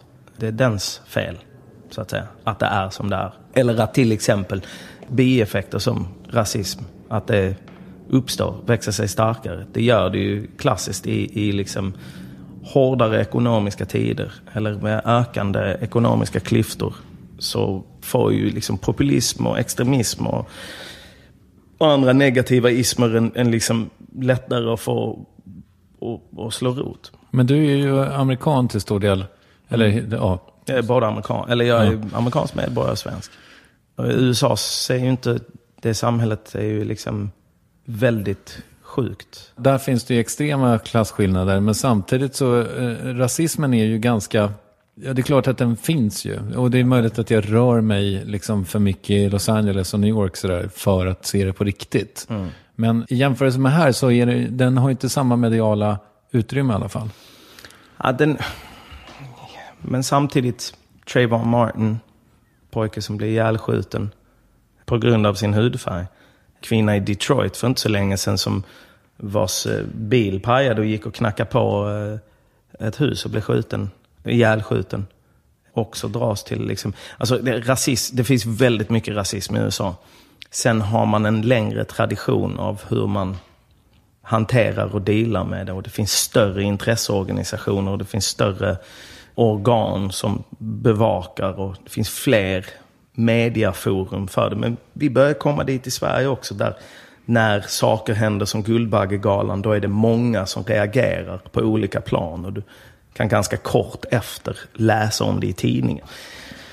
Medan hade detta varit för tio år sedan så var inte det mediala utrymmet så stort för folk som, alltså vad ska man kalla det för? Watchdogs eller eh, folk som säger ifrån, det här var fel, så att säga. Jag tänkte på det där med Guldbaggegalan. Det är bara ett av många Ja. exempel. Liksom. Så här, någonstans att Sissela Kyle och liksom, ja, vad han nu heter som skrev manusen, att de så här inte tänkte, ah, vänta nu, det finns ett rasist, eh, ett problem med hans hudfärg här. Det är ju någonstans också ett, e- alltså så här, förstår du? Alltså det är ju ett tecken på någonting bra, tänker jag mig. Att de sl- släpper igenom skämtet för att så här, ja det är kul att han heter Color i efternamn. Absolut, men det blir av dålig... Det landade fel. Det var ett dåligt val, Ja. känner jag. För att just, i, just idag och här och nu är inte kanske tiden att slappna av och ha en laissez-faire-attityd om det. Speciellt, eller det, det tycker jag inte på något sätt med tanke på hur, hur många andra händelser, mediala och icke-mediala, som har hänt på sista tiden. Så tycker jag bara det var dålig smak. Och ja, det kan man tycka att så här, ja, men det är överkänsligt att reagera på det. Ja, det är mycket möjligt att det är, men tills en mer varaktig förändring kommer till stånd så är man nästan tvungen att vara överkänslig. För att liksom på något sätt tvinga igenom en förändring. En attityd och kultur, kulturell förändring. Hade vi levt i ett samhälle där det inte var någon skillnad mellan, liksom, där man på riktigt inte såg någon skillnad på din och min hudfärg, så hade vi kunnat vara mycket mer generösa med, med den självdistansen. Liksom. Men det menar jag att nu gör vi det mindre än på väldigt lång tid. Och då tycker jag inte det är rätt tid att, att, att skämta om det. Det är lika lite som det skulle vara att liksom skämta om någon bara på grund av deras kön. Nu blev det ju väldigt fel för att skämtet byggde ju på liksom någon sorts ordlek med hans namn. Men det föll sig fel och det, de borde ha sett det komma. Sen tror jag inte det var några liksom, det, det var aningslöshet. Liksom. Exakt, ja. Men den aningslösheten tröttnar man på i längden. Visst, jag förstår Det, det. det är ju det liksom.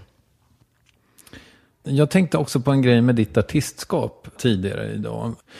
Du har ju nått något slags folklighet.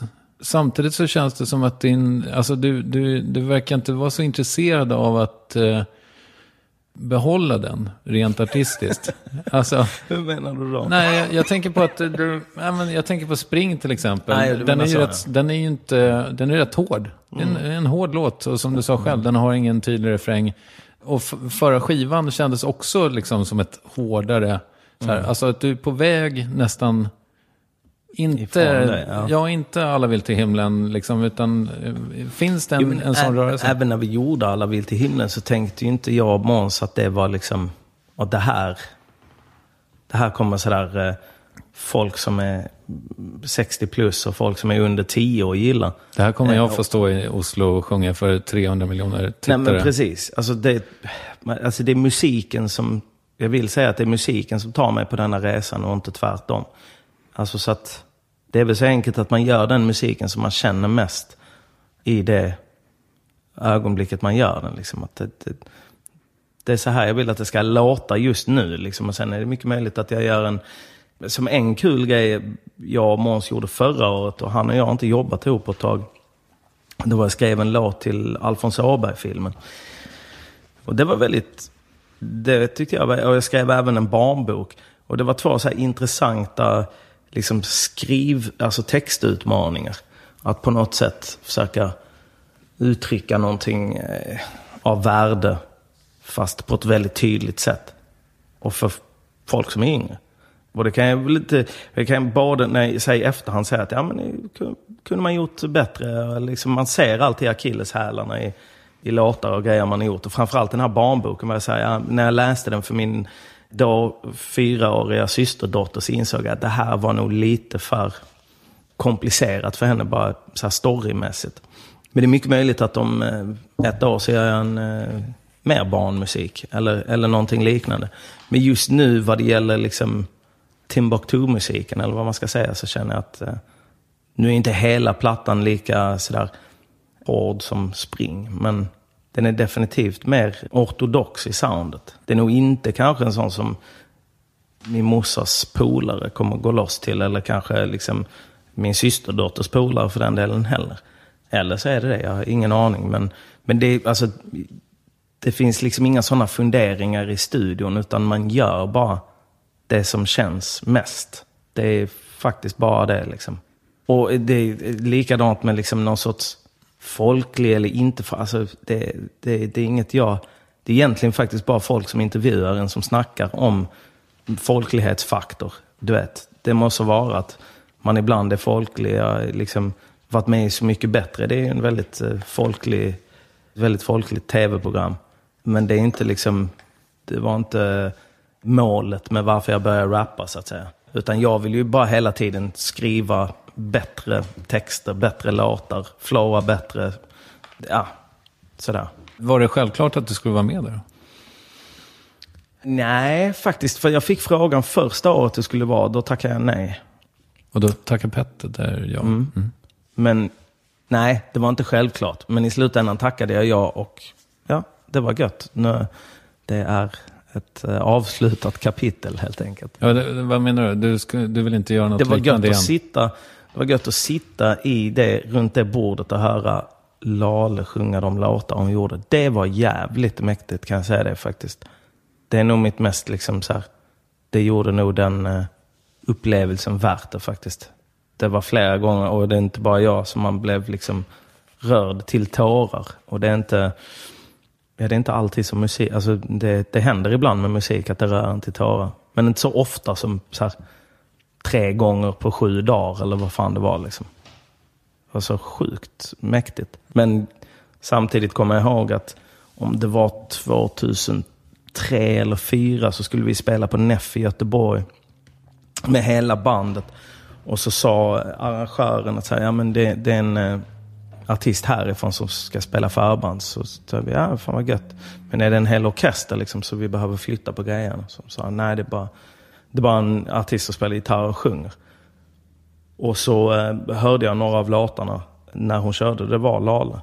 Och det var någonting i bara hennes här orädsla. Hon gick upp på scenen och var väldigt liksom hade väldigt mycket pondus från liksom sekund ett. Så jag kommer ihåg att redan då blev man ganska golvad av, av musiken och bara liksom den utstrålningen var sjukt mäktig. Ja, hon är härlig. Mm. Du jobbar med plan. Jag har jobbat lite med plan i Norge. Ja. Jaha, men den här Studio Timbuktu då? Mm. Den har det jag det? jobbat med, i Ja. plan, med genom plan Norge. Mm. Finns den Mm. studion? Den finns. Nu har eh, pengarna för projektet tagit slut också. Det måste liksom till mer finansiering. Men de har inte riktigt löst det. Så att, eh, Kan vi hjälpa till på något sätt? Vi som lyssnar på Värvet. ja, alltså det hade ju såklart varit trevligt. Men jag vet inte, alltså det var en rätt intrikat byråkrati med, eh, med den här studien. Jag var ju mer av den naiva, liksom, eh, av det naiva intrycket att ja, vi, det behövs inte så mycket pengar för att bygga studion och, och starta den. Och när man väl har startat den, då finns den. Och att utbilda en tjej som är studiotekniker och producerar beatsen och att sticka ner och göra workshops krävs inte så jättemycket. Så det gjorde vi i två års tid, eller två och ett halvt års tid. Men nu finns det inte ens pengar för oss att åka ner. Så att vi, det ligger lite på, eh, jag hoppas att den frågan ska lösas snart. I varje fall så att vi har en plan framåt. Och det var därför jag också ville att studion skulle byggas i Dakar. Just för att jag kände att om det finns någonting jag kan så är det att eh, snacka om och assistera folk i att förverkliga sina drömmar om att göra rapmusik. Och i Dakar är, och i Senegal i stort så är rapmusik och hiphop väldigt, väldigt stort. Så det fanns liksom redan ett intresse. Och vi har haft den yngsta som har varit i studion och spelat in, som har artistnamnet Mr. Am. Han var fem bast. Och um, när han uppträdde på studions invigning så stod han och höll sin syrra i handen. Mer som en så här trygghetsgrej. Och sen andra handen höll han mikrofonen och så rappade han i den.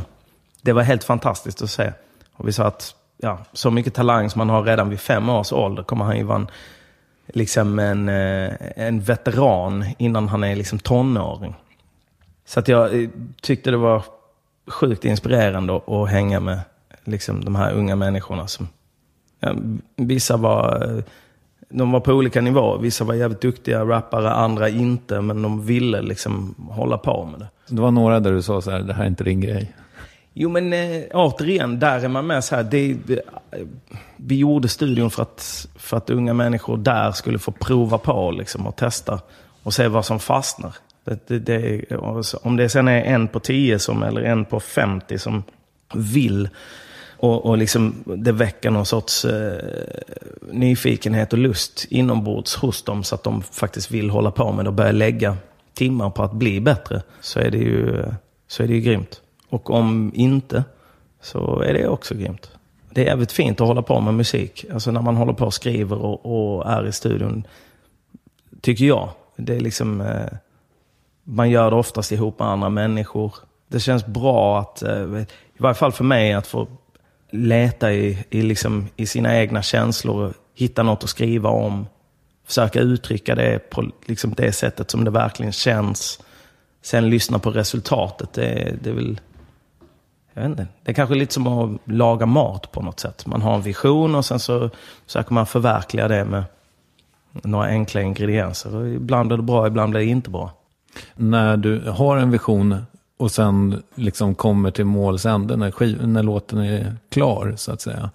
Har du då nått din vision? Alltid? Nej, inte alltid. Absolut inte. Alltså, det är många gånger man känner att ja, låten inte blev så bra som den var i ens huvud. Men då har man ofta, alltså när den till slut, när man har bestämt sig för att nu är den klar. Antingen slänger vi den på någon hårddisk som begravs eller slänger vi den på en platta som kommer ut. När det väl är gjort så har man liksom eh, gjort vad man har kunnat med den idén och den låten. Men det är det som är lite fint jämfört med folk jag känner som är författare till exempel, eller filmare, där själva processen i verket är längre, mer kostnadsintensiv. Det tar lä- kanske längre tid att komma till den punkten där man vet, är det här bra eller dåligt? Går det här att göra på ett bra sätt? Jag är en polare som sa, han, skrev en bok som han slängde. Han, han kom på att liksom, det gick inte att rädda storyn. Han försökte, han försökte, han försökte och till slut så, ja det gick inte. Så vi kastade bort det. Liksom mer än ett års arbete. Med eh, musik så är det lite, blir inte en låt bra som man lagt kanske, de låtarna som man kanske lägger mest tid på kanske man lägger två veckor på totalt. Men annars vet man ganska inom en, två dagar av att jobba med en låt, kan det här bli något eller är det bara något att kasta? Och det liksom kostar inte en massa pengar att göra musik när du väl har studion. Liksom. Och, och ska man strippa ner det helt så räcker det med den setupen vi har här egentligen. Det räcker med din laptop, ljudkortet och micken för att vi ska kunna köra. Så på det sättet är det en ganska tacksam form av uttryck att hålla på med. Alltså, Men Sen har jag hållit på med denna plattan i typ ett års tid. Men jag menar, då, då är det mer så här, man jobbar lite stötvis. Tre dagar här, och så kanske det går en, två veckor och sen så är det fem dagar. Och så går det två, tre veckor till och så är det fem dagar till. Förutom nu, sista två månaderna har jag jobbat typ mm, hela tiden med att göra klart. När kommer den? Jag vet inte riktigt. Det var tänkt slutet av april, men jag tror inte riktigt vi hinner det. Så att, sist jag hörde så snackade vi om mitten av maj. Nu tror jag kanske så här, slutet av maj eller augusti. Vi får se. För man släpper inte skiva i Man juni. brukar ofta säga, jag släpp, min förra skiva släppte jag i juni. Så det, det kanske blir i juni också. Men så här, traditionellt så, mm, sommaren släpper man inte i, i Sverige. Liksom. Det händer inte så mycket i Sverige på sommarna. Finns det ingen önskan att göra en internationell karriär?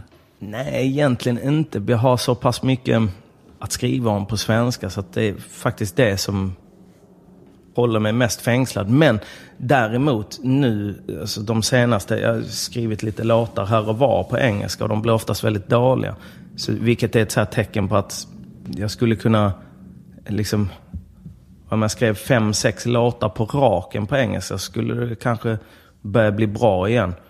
Så jag hade någon idé om att göra som ett sidoprojekt med några, några i Damn faktiskt, göra en platta på engelska. Men vi har inte lyckats göra tiden till det än.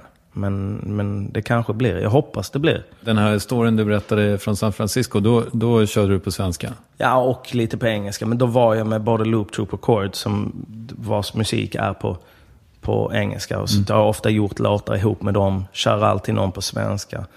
Alltså det blir lite så, när jag är utomlands och kör så, så brukar det oftast dyka upp en och annan svensk. Och dessutom med rapmusik, eller med musik överhuvudtaget, så kan jag känna att det är lugnt om man inte förstår alla orden som sägs. Om man bara kan digga melodin och musiken och beatet. Alltså jag lyssnar på en hel del musik som jag inte förstår ett ord av. För att det är på franska eller wolof eller vad det nu kan vara. Spanska. Talar tyvärr väldigt få språk. Men eh, vilka talar du förutom engelska och svenska? inga. Nej. Det är liksom inte ens köksfranska. Ja, Alltså, så här, min franska är haltande. Vill du rekommendera något? Jag blir alltid så ställd när, eh, när det ställs direkta frågor som kräver konkreta svar. Det kan jag väldigt sällan ge. Men eh, Vill du fundera på den medan jag går och kissar? absolut. Och så kan du... eh, Du, du kan väl använda din micktid till någonting? Yeah, yeah, yeah. Ja.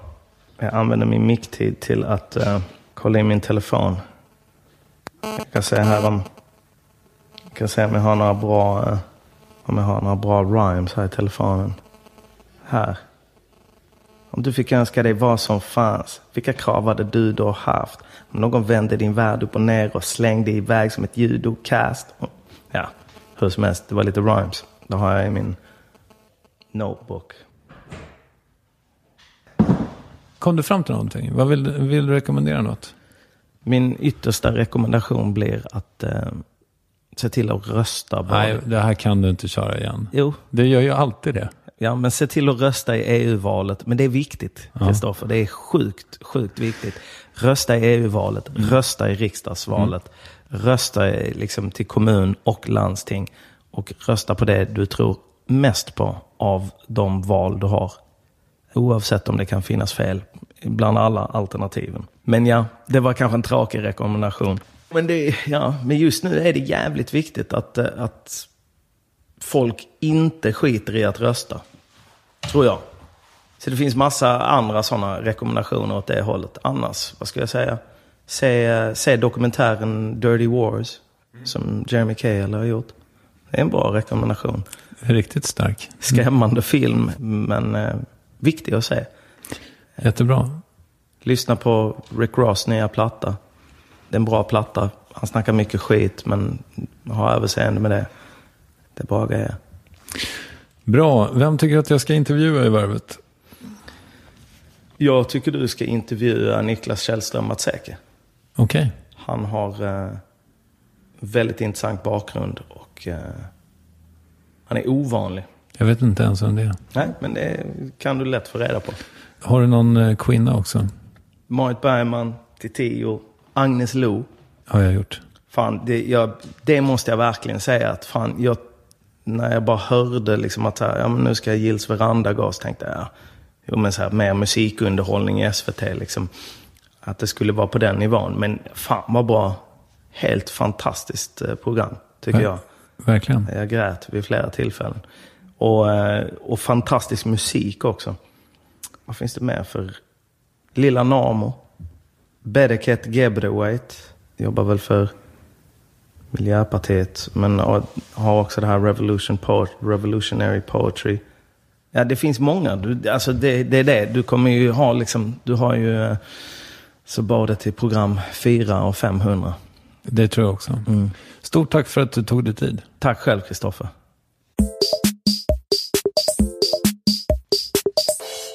Jason Diakité alltså. Jag hoppas att ni uppskattade detta. Och det faktum att vi fick höra två stycken gamla, gamla inspelningar. Dels Pick It Up från 91 eller möjligen 92. Producerad av en kille som heter Ioannis Antonio. Jag hoppas jag uttalar det rätt. Eh, som jobbade på Folk och Rock i Lund på den tiden. DJ Roos kallades han också tydligen. Och eh, den andra låten var Look Alive, inspelad 1995 i Köpenhamn, producerad av Obi. Och det var en radiorip från Stretch Armstrong och Bobitos legendariska radioprogram, skriver Jason i det mail där jag fick själva mp3an. Tack så hemskt mycket för att ni har lyssnat. Och jag vill uppmana dig som gör det, alltså lyssnar, att gå in på Läkerols Facebook-sida Läkerol Makes People Talk och eh, tävla om att komma hit och bli intervjuad den 9 maj. Jag tycker vi går ut på Jasons singel Spring, alltså den som kom före den senaste, den svenska skammen. Men den som diskuterades i programmet var alltså Spring. Puss och kram, vi hörs om en vecka. Hej! Blodsmak i munnen, lungan känns som den kollapsat. Två röda från att smaka döden över asfalt. Strö över min aska, så fyllda med havsalt. Benen tar mig framåt, men just nu går det så svårt. Ring som om du hade snutar i hälen. Kuta som det bodde gudar i själen. Fötterna svävar på tusen frågor med ett hjärta i brand som ett hus i lager. Viljan ner min enda odödliga del. Ställ mig i graven, jag kommer inte ligga ner. Kommer inte lägga mig, aldrig jag viker. Jag vill ha en guldmedalj på var sneaker. Varv till, för vi är mycket mer än dem. För all den tid jag spillt, så det känns att han levde en gång. Som gör all smärtan värd. Och det syns att vi siktat upp. För nu är vi nästan där, så jag ger det min sista suck. Det finns ingen genväg, bara en väg. Spring till det känns i din medvärld. Till alla som någonsin gått fel väg. Cool fact a crocodile can't stick out its tongue. Also, you can get health insurance for a month or just under a year in some states. United Healthcare short term insurance plans, underwritten by Golden Rule Insurance Company, offer flexible, budget friendly coverage for you. Learn more at uh1.com.